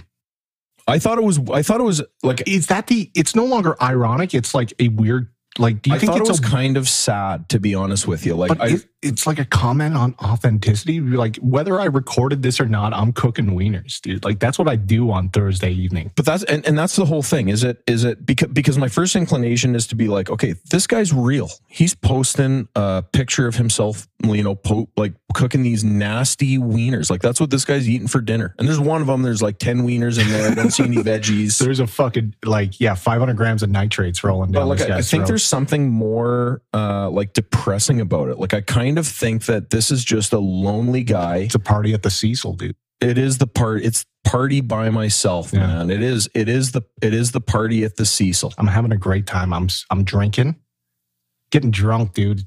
Awesome. But- and everyone's like, but the difference is- in a hotel room. I don't think this guy is having a party at the Cecil. Like, I don't think he's like, hey man, like check out my dinner. Yo, I'm having some wieners tonight, guys. Check that is a party at the Cecil. I mean, that's the party at the Cecil. is like is like ten wieners. Oh, I mean, it is a party, but I think th- I think I think that he's just a lonely, lonely guy. I think there's an element of boredom. I think there's an element of compulsion as well, where he's cooking wieners and he's like, and he's just like, it's this mindless thing, like snap a picture, put it on the internet. Do you think he's sophisticated or unsophisticated? I unsophisticated. I That's think the it's- drift I get I think him. it's both. like It's I, I, I don't think based on what our analysis of it, it's extremely sophisticated in a way.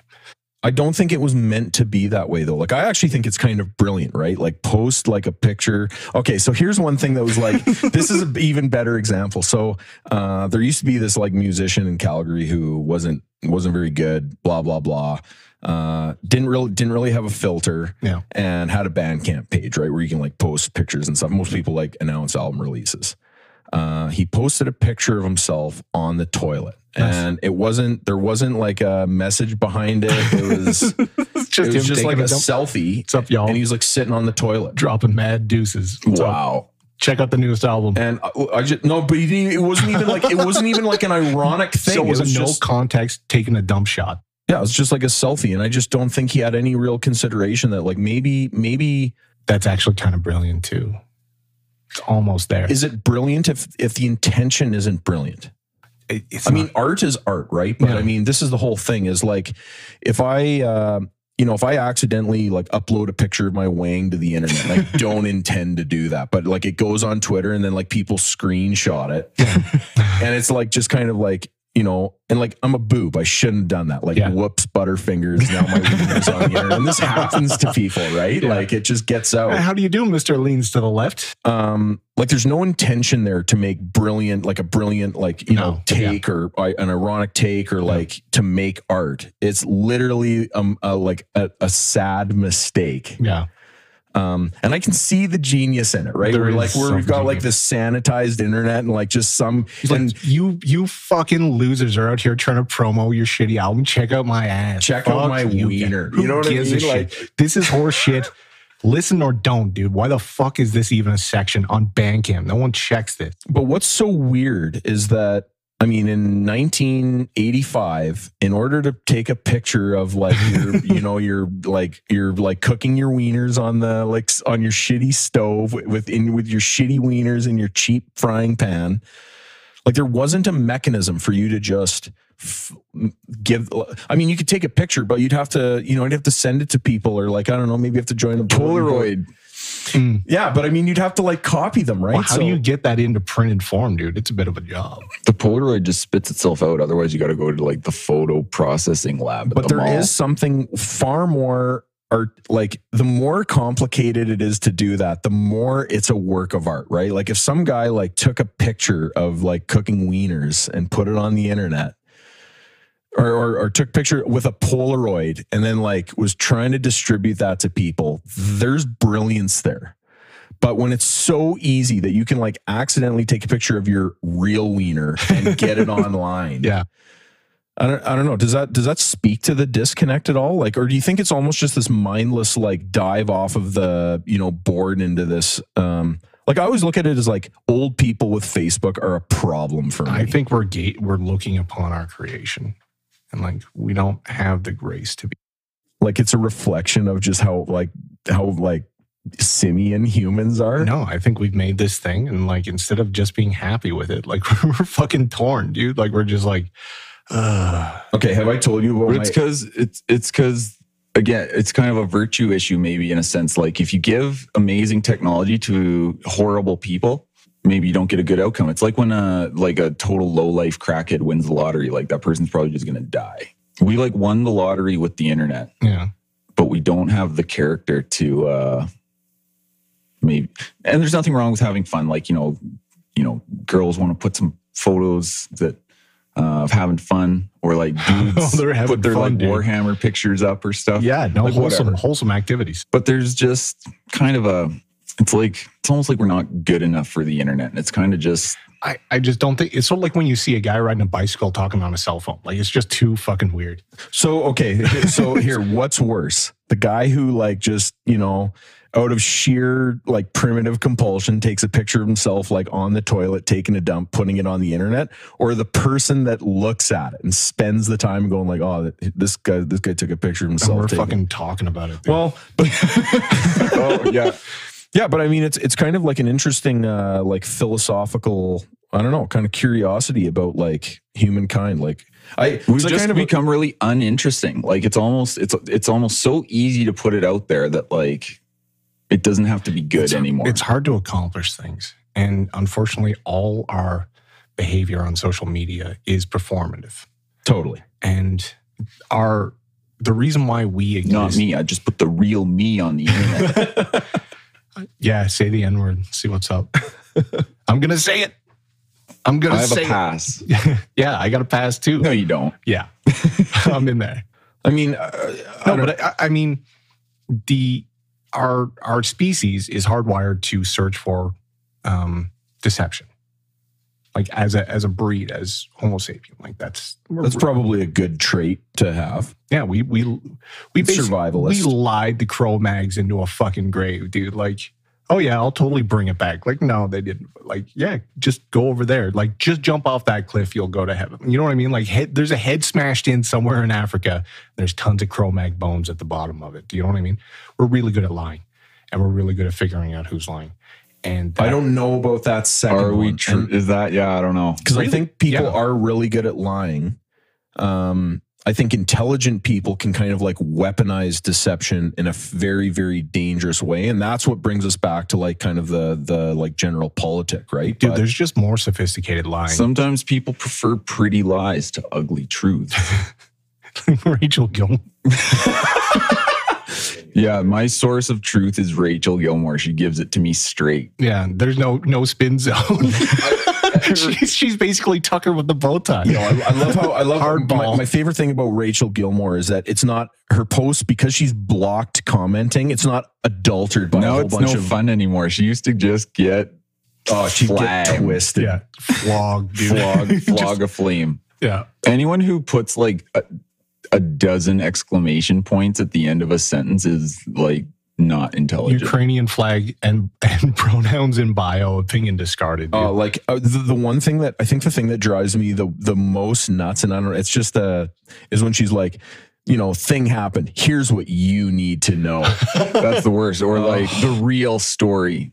Oh, okay. So I want to hear your take on this. The left at every turn uh, is able to be like, "Yo, fact check," or like, "Yo, this disinformation," or "Hey, oh, you, uh, you know, you like meritorious based uh, hiring? You're a fucking Nazi." no, it's like that. and it works and it works really well and the right and you just mentioned this uh you know the right can be like oh groomer okay but i mean it's kind of the same sort of thing Yeah, groomer So- is the response to Nazi. So someone's like, "You're Nazi," and you're just like, "You want to fuck kids."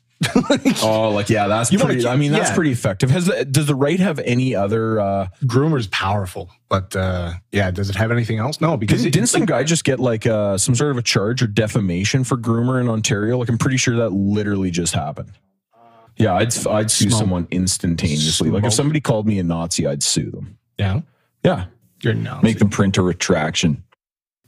yeah, I, I mean, or or you just go for defamation. Like if, if the case In is public? strong enough, you can you can hammer them pretty good. Like one of the big things is uh, like Google reviews. And somebody's right? like, "How has being a Nazi impacted your business?" It's like, "Yeah, business is down." okay, so so uh, why is the right's effort to defend itself from these like kind of language tricks? it lacks the armor of God. It doesn't know that it's right. It doesn't believe that it's right or virtuous. What do you mean? Like the the, right is not. Everyone thinks that they're virtuous. No, these people don't know that they're virtuous. Oh, the left thinks they're no, virtuous. they know they're virtuous. It's different. Okay. right? Like if somebody's just like, well, if I call him a fucking Nazi and I get sued, that's just the like the price it pays to root out Nazis. It's better to call, it's better to name 50 Nazis and uh, wrongly like smear 10 non-Nazis who are probably Nazis anyways by a different definition than it is to let these people go unnamed.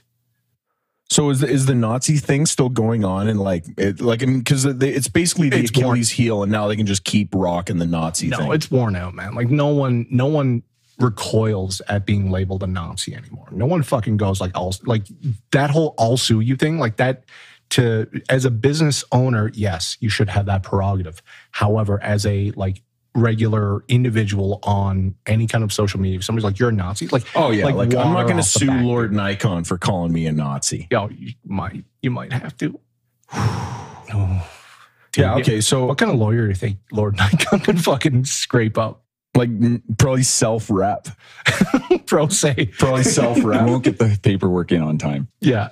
Okay, so um, and, and and like you hear the the kind of like the common strategies, right? People are like, yeah, well, in order for the right to be successful, you have to dice, you have to intellectually dissect the argument and take it apart and present the truth in an unbridled. Sounds and, like a uh, Shapiro argument. Well, yeah, or like whatever, right? Like, but I mean, it's it's way easier to be like, yeah, you're a fucking Nazi, or like, hey, you're a groomer, than it is to be like, you called me a Nazi. Here's the uh, the academic uh, Well- root of your. well, uh, you'll notice in the reactionary to The- Weimar. The classic one is um uh the classic one is the right's retort when it's like, no, the left's the left The real are racists. the real racists. Yeah. And it's like, um, you think you're having a debate and you're like, oh, well, if I just point out that uh, you're really expressing some uh, prejudicial or bigoted opinions, then uh, then then you'll realize you were wrong and we'll come to an understanding. It's like they're not looking for an understanding. They're not looking for a debate. It's not like a equal uh, battle of ideas in a, a neutral arena. It's like they've set the narrative, they control the story of the society. And most right wingers still think they're having a debate. Is that like is that like d- like boomer argumentation, like internet boomer argumentation? I mean, I think I think it's changing a bit in the more recent years, but especially when like around maybe 2014 or something when this was more uh people were a little more naive about it especially the classical liberal oriented people who are like uh well let's let's let's just have a debate. Um, why are you insulting me? Why won't you debate? Like the right is always willing to debate. Why isn't the left always willing to debate? And it's because they why would they debate? The debate is a point of weakness.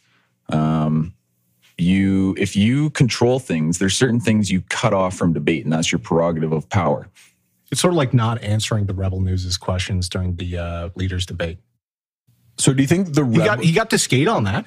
Like no no other reporter would be like, yeah, I'm gonna use my time to repeat the question that that person just asked. By the way, I'm from fucking this other organization. Oh, but here's the whole thing. They is just said, "I'm they, not- I'm they not tried to answering." keep the rebel out. yep. So The they fact that they got in and then grilled him, and he and he was kind of like, "Well, I'm not going to answer that question because you're not an an, org, an a media. I'm not even going to call you media. Uh, you're not an organization." Like I think that that looked dreadful. yeah, but the left cheered for that they loved it, dude. They're they like, love that yeah put, you don't give them the time of day they're put those trash put those journos in their place. You know? fake journalists So do you think the left was like cheering when that like bald thug like smashed David Menzies? on yeah his- they loved yeah, it they loved it.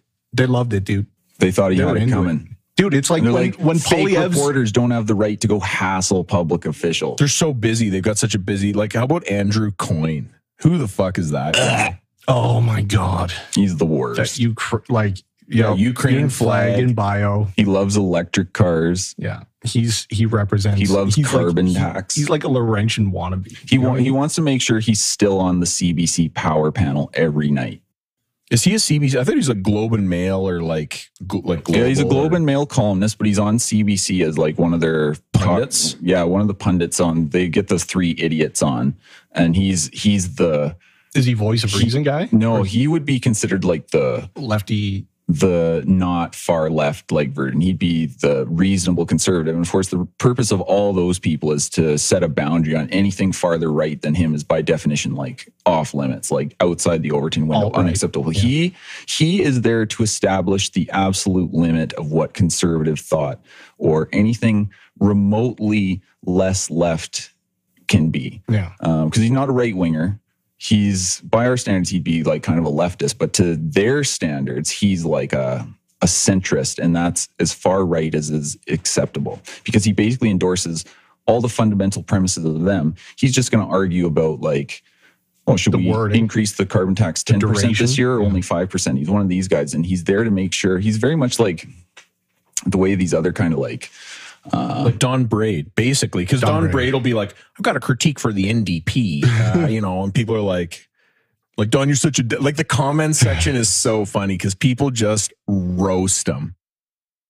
Yeah, it's uh Still employed, But, Don yeah, Braid. it's a it's a it's a power play, and the right hasn't quite learned, and they're figuring it out. Like you see this a little bit um, in the way This is what Uh, I'm Pierre. interested in. you've seen this a little bit, and this isn't like a great example, but it's sort of like something in the mainstream where uh, the way Pierre deals with some of these corporate journos is the first time someone on the right has been able to get the like no kidding like he's not even doing an amazing job but he like It's some respectable ottawa correspondent he calls them a liberal heckler like um, CBC stooge yeah and he Trudeau's press corps or something like that. The and that's liberal the thing, like the, thing was the great. right wing needs to know that it's not this isn't a fair fight it's not a battle of ideas it's literally a battle of Perseverance. will and uh like you, we don't win through a debate and the question is well how do you win and stuff but the so many people on the right have just lost track of w- how this battle really works and they're playing a different game than the leftists are. The left likes to um, set the frame and the right steps right into it. So it's like um, well maybe maybe we shouldn't um, uh, have like teenage gender reassignment and the left will say, "Well, oh, you're a bigot. You're transphobic." So is this the so like, then the response thing? be, well, the response will be like, "No, I'm not transphobic." Sort of because they don't have, they're not def- retreating to a defensible thing in order to make you attack something pointless so that they can just go, well, regardless, fucking X. You know, children. Well, but they kind of are, right? They're kind of like they're kind of like, oh, we want to have this like 50 year old in the change room. And then people are like, hey, wait a second, that sounds a little weird. And then they're like, what are you fucking bigot? So so think about this. Like think about um say 50 years ago. So you're like the dean of the economics department of some university or something. And this kind of like somewhat Marxist uh kind of hip, cool leftist young associate professor like you want you like you're like, yeah, join our team. Like you'll be an interesting you'll add some interesting flavor to our department. Um and the right wing like these non-committed kind of more um, moderate conservative or right wing types basically they're still in that kind of leftist frame where they see like the progressive in some sense still represents the the wave of the future. So they'll they'll be inviting to them or they'll be tolerant or they'll, they'll be accommodating. That doesn't go the other way. Like a leftist dean is never going to let the uh, some quirky young right winger into his department because he's like no no like we're not into this uh, we're not looking for flavor or variety. We're looking for someone who gets the program. if you don't, yeah, we build upon these core ideas. And to what extent we build upon it is the flavor. How far um, in this direction you go, you'd be like, well, you know, maybe we should have an UBI. And they're like, your version of flavor is like seize the property of everyone. Like, just take all their shit. Who bother? Who bothers with the UBI when we have everything we need? If we take everybody's stuff, So what's going on with the UBI? Like I heard that there was just like some Senate proposal and then it got uh or like and, and they haven't actually like passed any kind of legislation for it, but they're like, oh, we need to commission a study. Yeah, Yeah, that's, that's what they grift. do. It's just grift. Yeah, it's just somebody will get some big paychecks for being on the com- or like the the committee that studies it, and there will be a giant report that no one reads and no one will ever do anything. But it's kind of part of that game of uh, trying to make people you need to kick back money to the universities and think tank groups. It doesn't matter what they produce. It's sort of like having a buddy that you hire to like, you know, you're at a corporation and you're kind of like, oh, my buddy does audits. Wink. Do you think? Do you think? Do you think the universities are like in trouble? I mean, I know that there's like kind of this upkick about with uh, like plagiarism stuff, but like, no, because they will never be replaced. They become the sort like they're the source of authority, dude. The church is in trouble, not the university. They are the, the university is like the modern uh, Prague church in a way, and um, a lot of people are waking up and aren't going to it. But there's a certain sense where, like, certain things, like if you want to be an engineer, you don't get to not do a post secondary uni- like engineering program. Like you just have to do it, um, or physics program or whatever. It depends, but you need like a science program from a university. Um, if you want to be like a credentialed economist or something, you would need to do that. If um, if you want to be a doctor, like there's certain things where the credentialing process is kind of guaranteed a certain monopoly on that. There's also the like if you want to be part of the ruling class, you will go to certain institutions. Like you will be part of Princeton or Yale or Harvard. Um, same way we have our uh, upper class like public universities here, where the elite goes to get educated, and then the like ruling class Queens is kind of picked out of there. Or something, or like what? What Yeah, like Western or um, is U of T one of them? No. Uh, maybe less so, but They uh, let Peterson on the on the fucking faculty, of course not. well, they would never let him on nowadays. Punished. But he also wasn't the way he is now back then. radicalized. No, he's more like a just kind of like your kind of like surly academic guy, and like he was clearly uh like fairly. He's getting pretty angry. He does. I don't think he calls himself a liberal anymore. He he calls himself counter enlightenment. He said this means war to the fucking. He's like, I'll take your bloody re-education, but this means war. Like, So do you think he's gonna like basically just abandon his license? I mean, he doesn't need it, right? Like he's kind of on the. I always, and this is why, like, this is again, and I hate to keep bringing it up. I feel kind of like a loser, like a fanboy, but like, Lindsay's kind of got his own thing. He kind of like he doesn't want to be like you know like on Ben Shapiro or like on Joe Rogan or like the kind of your stereotypical uh, like right wing kind of, you know, like neocon. Joe Rogan's right wing. well, no, he's not. I mean, Yeah. Joe, he's kind of all over the place, isn't he? Like he's he's got some. Dude, like, he's a '90s liberal who had kids, yeah, he is.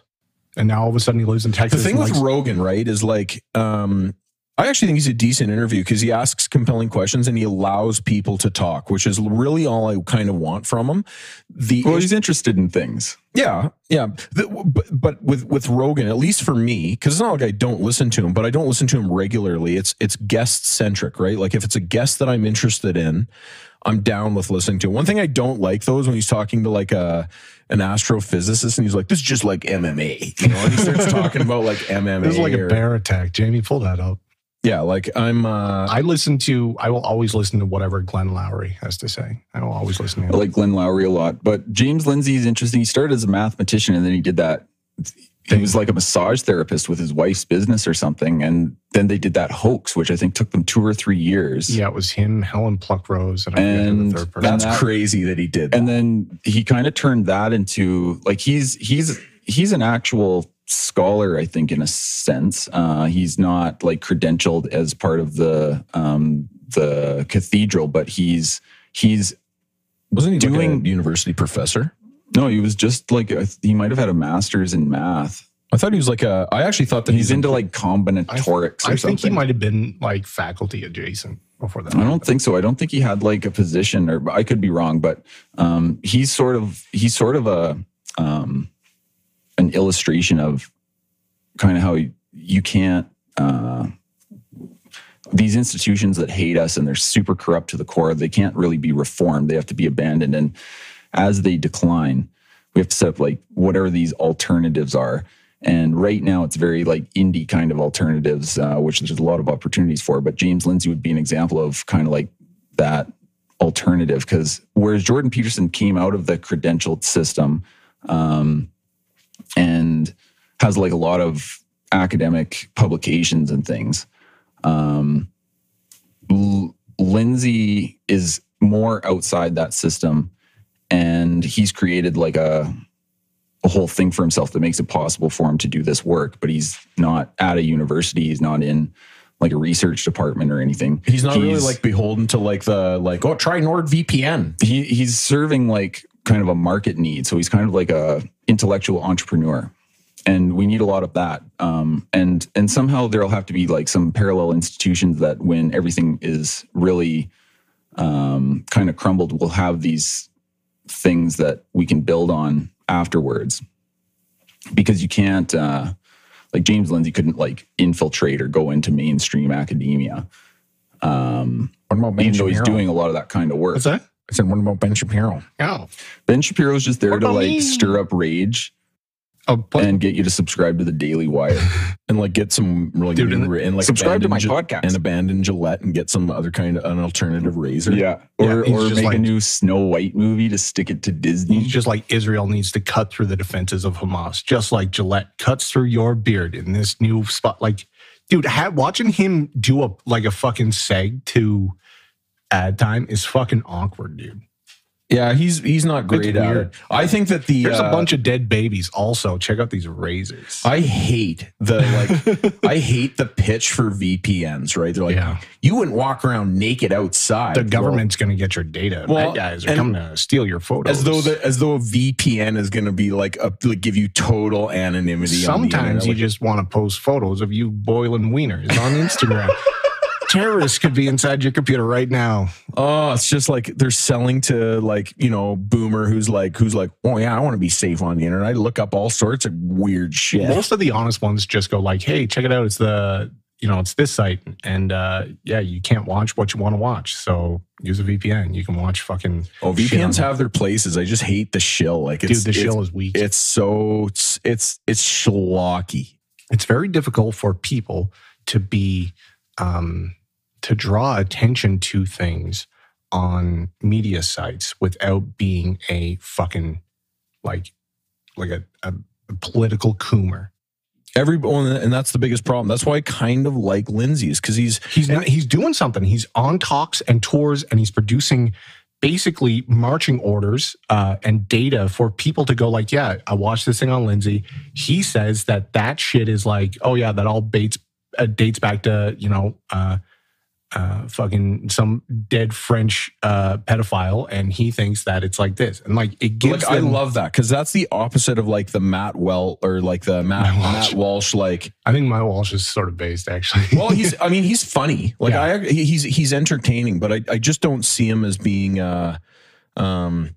I don't want to watch his videos. You know what I mean? Like, I don't want to watch his take on like some chick on TikTok who's like mad that she's got to work a job. Like, that's brutal. dude there's but there's this like weird adjacent group that is sort of based but also sort of not like jimmy dore is sort of based but sort of not So, who's he? Uh jimmy dore. Former Young Turks, uh, kind of like hardcore lefty guy who has some um, The Young Turks were fucking some ins- reservations about some of the leftist craziness. yeah he's he's the the like this far and no further guy. Like he's, more far far left than the Young Turks are, yeah. But he also uh, has you know like a lot of um, different kinds of leftists who are a little resistant to the cult. They've got um, some skepticism about like the wokeness. They think that's kind of a tool of power to like keep the working man down and like turn people against each other. So like the evil capitalist corporate overlords can rule over us more easily and stuff. And then uh, uh, like he's skeptical about uh, like the whole COVID thing. He's uh, so he, he was on our side with that kind of stuff. the most important thing though is he's funny Oh, okay. I mean, see, because this I think is the, uh, and I think we've touched on this in other podcasts, but I actually think that the most important weapon against lefties, because this is it, is they take themselves way too seriously. And, you know, when you're like, oh, j- you know, come debate me, they're like, uh huh, yeah, I'm, yeah, I'll really do that. You know what I mean? You fucking Nazi yeah but the the meme war like the whole thing like the left can't meme they hate to be laughed at yeah they hate it yeah the first rule the first job is to mock these people mock them openly consistently and viciously so so that's does- that's step one isn't, mockery isn't that hate speech Yeah. No respect. but I have the armor of God and I don't care. I don't care what they do to me. I don't care what courts they pull me in front of. The fact that you're sitting there like, oh yeah, I can totally put this eight year old in fucking puberty blockers. You'd be like, you're a fucking groomer. You know, I have the armor of God here. You but can't I, but stop I think me. I think there's like kind of a magic in you know like the proverbial guy standing in a circle of people that are all just pointing and laughing at you yeah, no, it was like the guy, the uh, uh the uh, transgender who like cut off their dick and everyone's pointing and laughing. They're like, "Hi, you cut off your dick," and he's like, "Rent free," like living in their heads rent free. It's like, dude, that's what it costs you to cut your dick. Okay, like sure. that's brutal man that's absolutely brutal like what Nikon uh, is probably like, "Oh, I live in these Nazis' head rent free."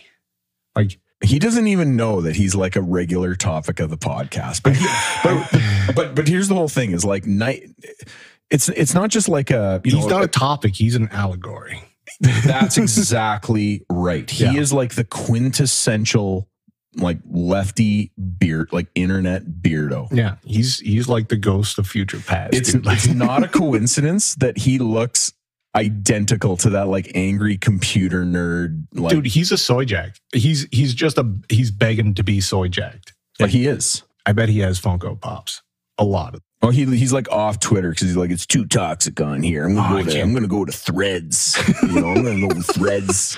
oh yeah uh, didn't threads celebrate its uh one year anniversary here recently Oh, I know nothing about or like Big Sky or like Big Blue Sky or whatever. Oh, Like, are, are they just ghost yards? uh yeah i think there's probably more people playing fucking habbo hotel or fucking club penguin than there are in fucking threads dude Is it, but but everywhere everywhere you look online, like Vox would be like, "Ooh, Threads is blossoming." Like, oh it's people, booming check out the check out the shit that's going on But is it- I- I mean, 'cause the Twitter's num- going down. like the numbers are obviously artificially inflated, right? Because like Facebook, like people just click a button and boom, they got like a Threads account, right? So they can just like kind of like fold it over and be like, "Look at all these new members." Did that you we guys got." notice that three months ago, like most of those media sites stopped pronouncing like the death of Twitter? They've given up. They're just like they. It's sort of like they can't. They they they're like Twitter's over. never Twitter's over. Yeah. Like, you, you can't. it's the biggest, most low effort way to like try to destroy is- people you don't like. is to say that they're already. Yeah, but I mean, like even like the wave is over. even the even the hardcore like progressive legacy dinosaur media. It's not like they're pulling pull quotes from threads. Dude, I, I think that's funny because like uh, you can check a fucking legacy media site and they're just like today on fucking Twitter, Poilievre said X. Totally. Like, So that's It's just like kind of a tangible, like uh, uh, a tangible, uh, you know. yeah, it's a source for social happening. And it's like that will never So never what's going die. on with this Big Sky thing? It's like invite only, and like- Literally no one knows. Like, Like you think- Rachel Gilmore is on it, I bet. yeah, she, well, she is. She's like, oh, I'm going to send you invites, and I think Lord Nikon's on there as well. So that just tells you like what company you keep if you're on there. it was uh what was the there was like a, uh, an open source one that wasn't that bad. There's True Social, like Wasn't it Mastodon that was the open source? Oh one? yeah, like that's where all the lefty journos went. yeah, but it's dead now, isn't Nobody it? Like, cares about any of these things. no one cares, dude. Twitter's where it's at, and Well, Elon Musk saved. People don't know, man. I think P- Elon Musk like saved all. I, I don't want to say all of humanity, but like he kind of he kind of Oh, saved the public discourse. If he didn't, it would be over, man. Like, I mean, the only thing that would be be left is like 4chan, Well, right? we'd be looking for another. We'd be dealing with Truth Social. We'd be paying the paper bag 15 cents and thinking about cooking our meals at home, oh, dude. oh fuck! The- like trying to eat fact wieners that in a the- frying pan. The fact that all the people we kind of dislike the most absolutely hate what he's done with Twitter is a great sign. yeah. You can like him or not like him, but again, you can get an idea of whether it's good or not by the judgment of the, the enemies. Yeah. Okay, here here's here's a here's a quick gear shift, and maybe this could be like uh, you know, uh, kind of like a nice tail. Um, well, actually, it's not a nice tail. It's totally different. So, like 2024, 2025, Ukraine war, offensive in the spring, leading up to like a purported boots on the ground clash with NATO. So, I saw some. Um, some kind of like you know Russian intelligence, probably probably bogus, right? But it was kind of like an infographic where it was like it showed all these dates, right? So um, apparently there's going to be like a Russian counteroffensive in the spring, but then then and so I hear this as well is apparently they're already, and this could just be like you know Ukraine like NATO propaganda or like. But uh, I guess they're starting to like foment like Russian uh, dissent in Estonia, Lithuania, uh, and like those kind of you know northern like Eastern European countries to give them pretext to move in there. Yeah. Putin's too strong. They can't stop him. So do you think? But but this is the problem, right? Is yeah. So he's he's too strong until he goes after NATO countries, and those are NATO countries. So if he invades Estonia, so In a way, so is Ukraine. That was what the whole war was about. And all the NATO countries, notice how all the NATO countries have been giving those guys, oh, we're sending over some leopards. Here's some leopards. And then, you know, cut to they're like two. checking 4chan and you're like, oh, here's the leopard like blown up in a field, you know?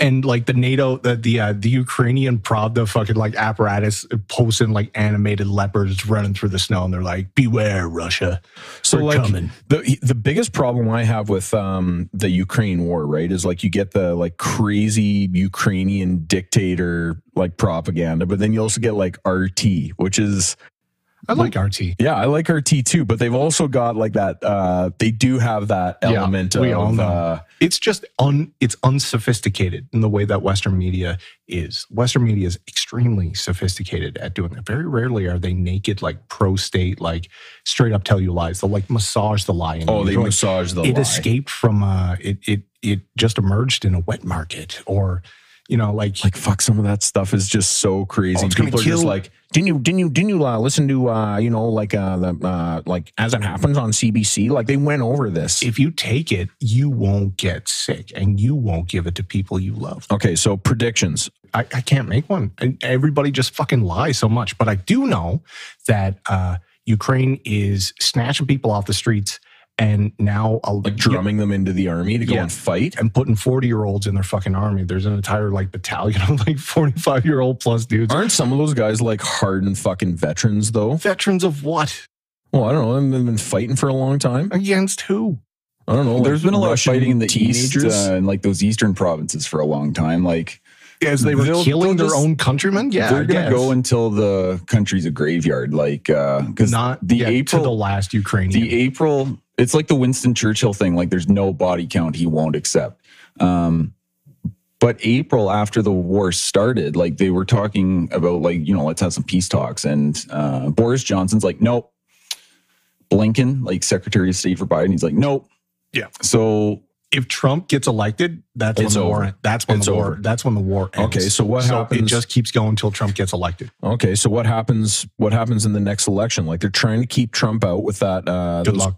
Yeah, well, I mean, I don't know. they want him to get assassinated. I'm talking about the the conditioning and pre-programming that comes with the film Civil War. It's going to be the greatest fucking uh, psyop and the highest gross, grossing movie of 2024. I fucking guarantee it. So is it literally just like a modern Civil War movie? yes, it's What? about America. Like like the whole.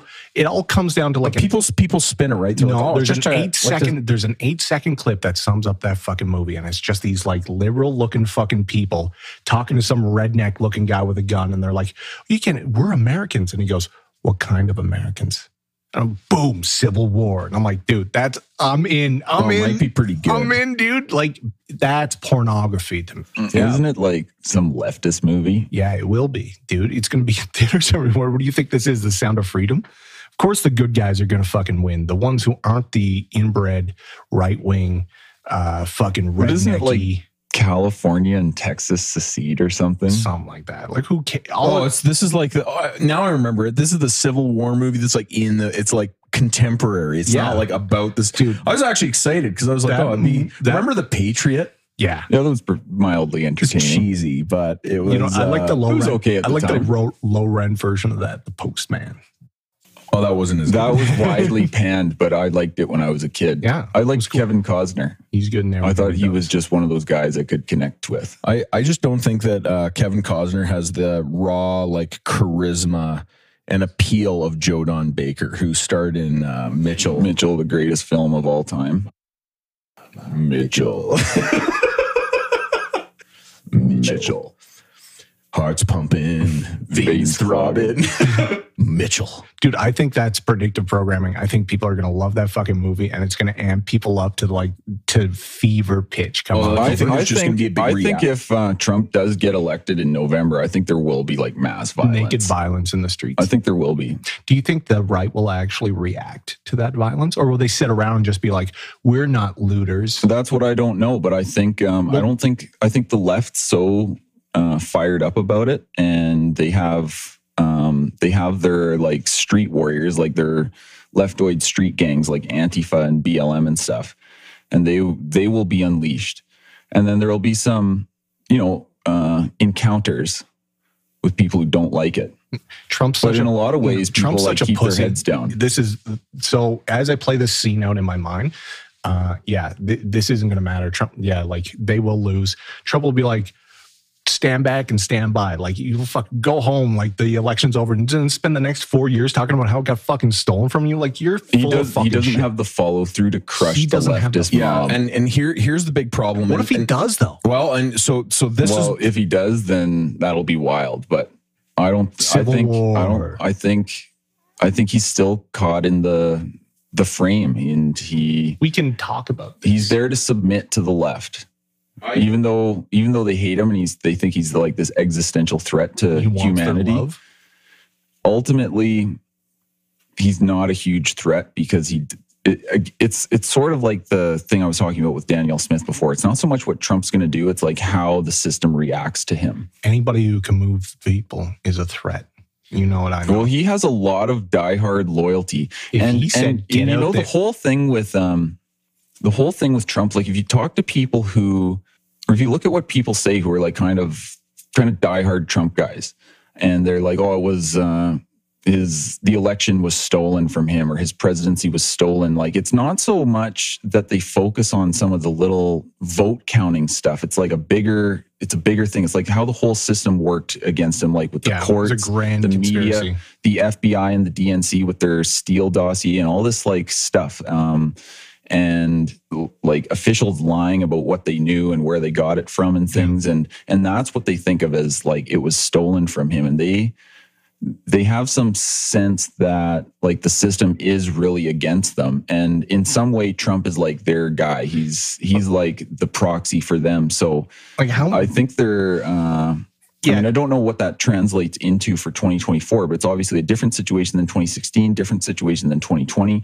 And so if he comes back and he wins, which seems definitely, definitely possible, which is why I think, um, again, like the, the the leftist narrative is trying and hoping and uh, trying to motivate some kook to just go take him out. I think they just love that. He can't win because this ends badly So- for everybody. uh, Trump isn't dumb enough to uh, be oblivious to the fact that uh, his very survival depends on getting in to put a stop to his prosecution. Like he he was in for four years and he was going to like drain the swamp, but you know, like he he didn't lock up Hillary. Like he didn't actually like gut the deep state that He he, said- knew was against him. Hold said on. they're good people.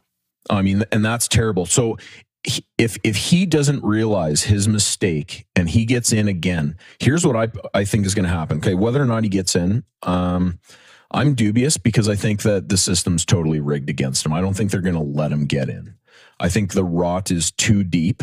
Uh, How'd they let him in to begin with then? They didn't. They didn't. They weren't properly prepared. They were too uh, complacent. Now, That's right. 2020, they took care of that. 2024, I think they're also fortified against it. They I think I think so as well. And here's the whole thing: is They're already in like Trump- super panic Trump- mode, and it's almost a year away. but but so is Trump, and he's fighting for survival. And this is why this is going to be a fevered, uh, kind of like final confrontation. So if Trump gets in and he doesn't cut through the swath and start the purge, uh, he's fucked. He's going to go to jail for the rest of his life. Like it's over. Based on the people that he, He needs to get. Sorry to interrupt, but he needs super powerful allies. Like if he, so he's up. He, say you think he's like a true outsider, and he's like up against the system, um, and he's everything that the uh, Like know, apparatus. apparatus says he is. Um, so like an existential threat to them. democracy. Uh, yeah, democracy or like all these things.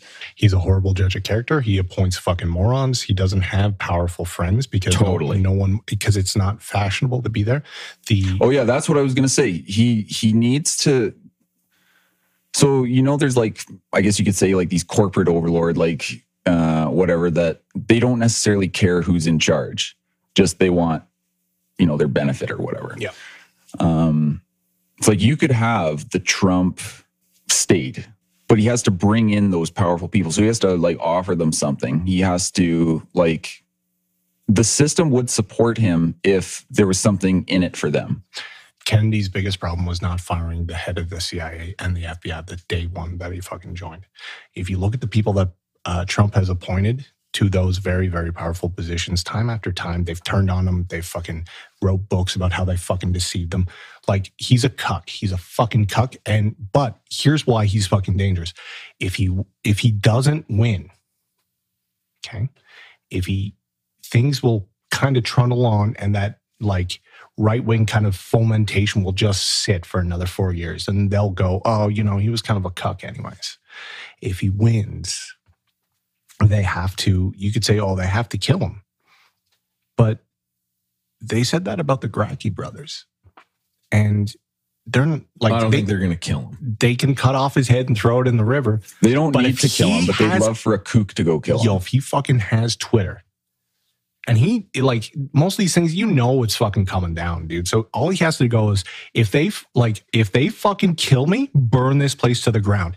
And every right winger will just like finally have their like small town fucking glory moment where they get to go out there and kill with abandon. But I th- but I think the days of like the you know like the Minuteman like uh, you know uh, like Revolution and like American Revolution Civil War kind of thing those are over. no, it's not a revolution. It's it's basically putting leftists to the fucking No, the trans military will come in with their tampons in the men's bathroom yeah. and they'll drone you. well, these people like how many people in the like the military loves Trump, dude. Do you no, think they don't. The the the ones no like The the, the, low-level- soldiers? I think the, soldiers, soldiers, I think the soldiers soldiers, love do. Yeah, the soldiers love them. And just because you have 20 generals that say, I'm going to court martial and fucking do whatever to any fucking person who doesn't mow down this mob of people, they're going to say, That's my neighbor. I'm not fucking doing this. So do you guys think he's going to get in or not? He can't.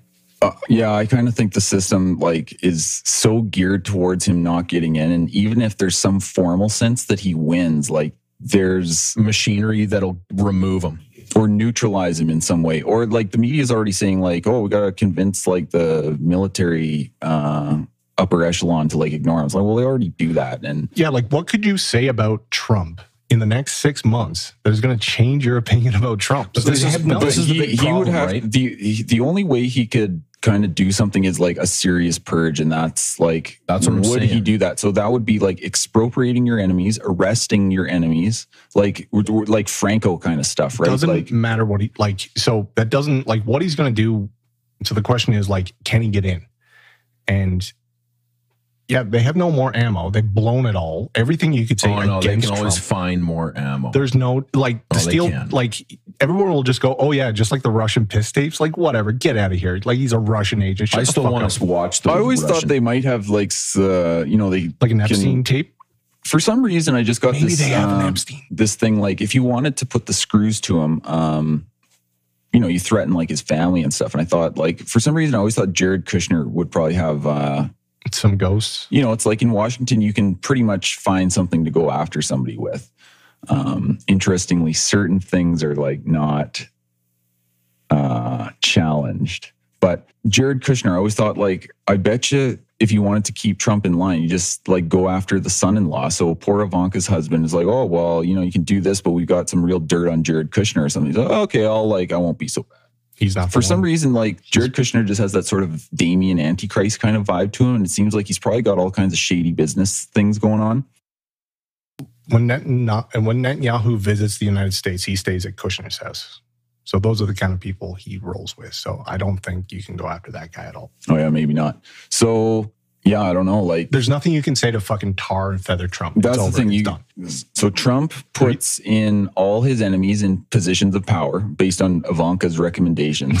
um, puts people who hate him and will openly defy him in positions of authority. And then he's got like bureaucrats that he should just fire. He fired one guy, which was Comey. Yeah. realistically, like you should gut the whole thing. And I can understand why you wouldn't want to do that because the national security system can probably destroy you one way or another if you push too hard on them, like they tried to.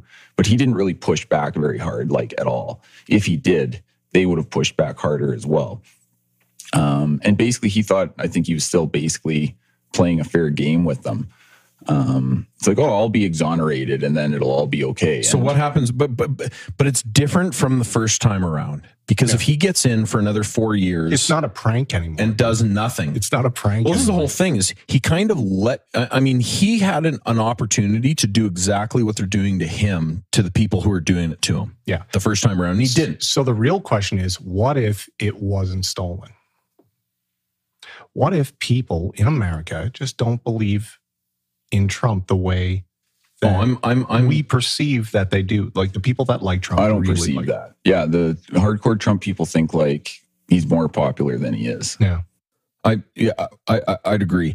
The the the biggest issue with the with the stolen election thing is, and I had a pretty vigorous discussion with this during the car exploding oil on my driveway incident, which uh, I won't go into here.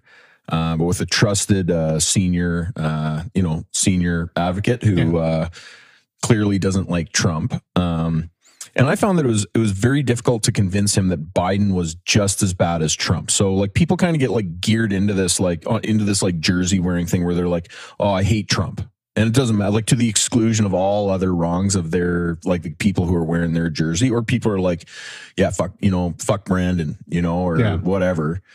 Uh, to the exclusion of all the like, you know, strongman kind of uh uh, dictatorial tendencies of Trump.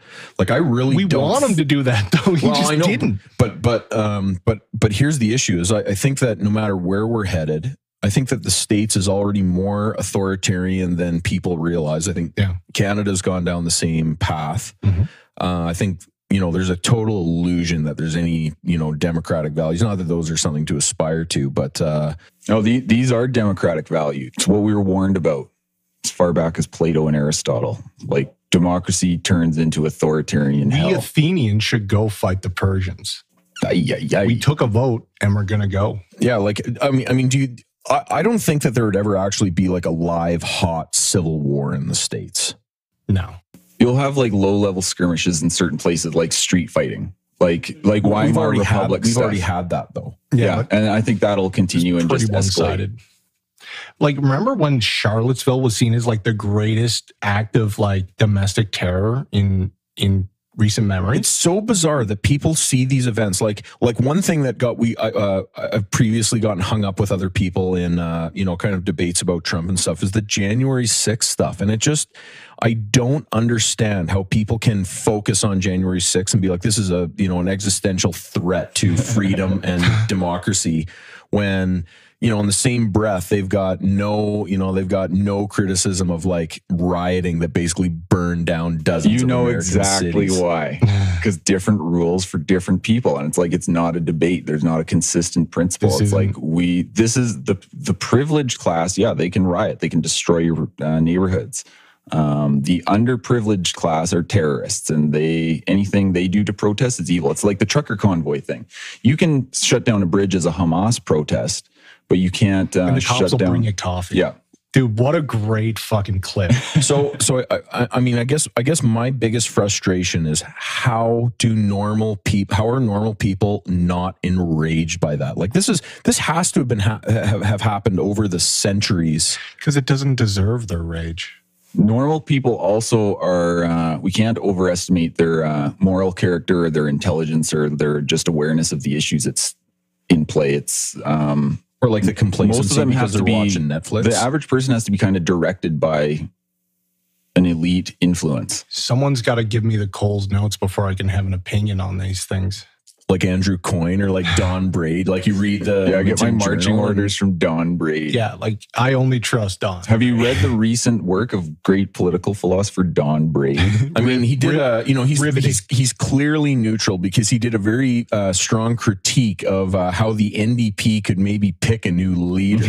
Uh, you know, I mean, uh, I just read him and I'm just inspired, uh, you know, to, to to be a better person. I think and, he's a, uh, a really good example of a sensible yeah, he's, yeah, he's a good writer. He's Sens- reasonable, uh, sensible totally balanced and unbiased. And uh, you know, I mean, like his fedora is just, uh, I mean, it's it's nice. Where It's do called they- a quirk. You should try. You should try being a little more quirky. How does Don Braid have a fucking job? Like that's what I don't subsidies subsidies Uh, some Don Braid should be stripped naked and sent to the Amazon jungle. just subsidies Would he keep his job if he made it back though? I'd watch a, a, a reality. what if we should What see if he- we can get him he's on a- for an interview What if he's like a Hemingway? I bet we could. What if he's like a Hemingway, dude? You want to talk about what a great writer he is? Maybe he just has a car, like a fucking plane crash, and then wanders out of the jungle one day with a bottle of scotch and a fucking machete. And then you're like, well, can't kill Don Braid. He's an idea. Okay, so predictions, and I know they're probably going to age like uh, age like old moldy cheese, but uh, give me your predictions. Uh, winner of uh, U.S. election 2025. Biden. Is it 20 or is it 2024? It's 2024. Yeah. yeah It's that's this year i'm i would say similar to 2020 like biden will barely win and it'll look very suspicious They're gonna Okay. have a debate. They're gonna fill Biden up full of fucking amphetamines I like they did wait. last time, dude. Like he was juiced. But he's not It's going to. not going to live another four years. Okay, so here's my prediction. Doesn't matter. I'm just, uh, and I, I tend to agree. I think that the apparatus is already just. I think the, I think the fix is in, so to speak. But just to be a contrarian, I'm just going to predict that Trump will take it. Uh, I'd, I'd love to pick Trump, but it's like, fuck. I'm, I'm not into either of them. Like I, just, I think you're they're not both like. riding with biden I'm black, so I have to go with Biden. Uh, Sorry. Okay. Well. Okay. So so yeah. you're riding with biden Okay, No. so uh, Canadian ele- election predictions because this, this is kind of looking. We're never gonna have another election. just Trudeau for like the next. I think forever. I think liberals will get smoked. I hope like they. s- like rolled in smoke. I think they'll be back down to below NDP like they were in like the Mulcair days. Mm, Because remember when NDP was official opposition for a little while? no. Because the liberals just got smoked when Harper was in, and they had I got Mulcair. Crushed. Yeah, I do remember. Dude, that. remember when? Remember Similar when to Reform- Ontario, like Kathleen Wynne's liberals got wiped. And They now, didn't. They didn't. They let them stay on the ballot. They lost party status, and then the conservatives were like, "No, keep them. It's okay." Oh, that's brutal. Like Dude, no crush- mercy. crush No, yeah, your you gotta have no What- mercy. What's what's with conservatives and just being like utter pussies? They don't understand the existential threat that the left poses to them. They think it's just Because this is just a Part difference. it's just, it's just system. a healthy debate. There's a difference of ideas. At the end of the day, we're all Canadians, aren't we? Yeah, we're all Canadians, aren't we? It's like no, you. Some people think certain Canadians need to be Cana- removed. What kind of Canadian are you, dude? It's Civil War. Tell I, you, I, dude, I see like line, I that see even like um you know just like on Twitter like some like uh you know kind of like middle aged like woman that looks like a librarian on Twitter and it's like you know Ukraine in the Ukra- Ukraine flag and uh, pronouns and they say some of the most vile shit I have ever fucking Dude, seen in my life. Single moms are the most based fucking political block you'd ever imagine. I have no like my buddy works at the city. He works with a bunch of divorced middle-aged moms. Oh, they're hard. and they say the most rank shit, dude. That was they're hardcore. And I was Yeah, like, wait a second. Some aren't get- based; they're just like vile commies, and they just have no idea. They're like, "Oh, the CBC told me that this is the compassionate stance." Just a comment on like these the moral indignation of some of these people who preach tolerance and diversity and like uh like inclusion like these things that you don't have to do anything to feel better. Like i'm a good person because i tolerate people. Being a good person obviously requires doing something. The left has kind of reframed it so they don't have to do anything other than just kind of have the right attitudes that they've defined. It's very easy very comfortable to be the good person and not have to do anything about it pretty convenient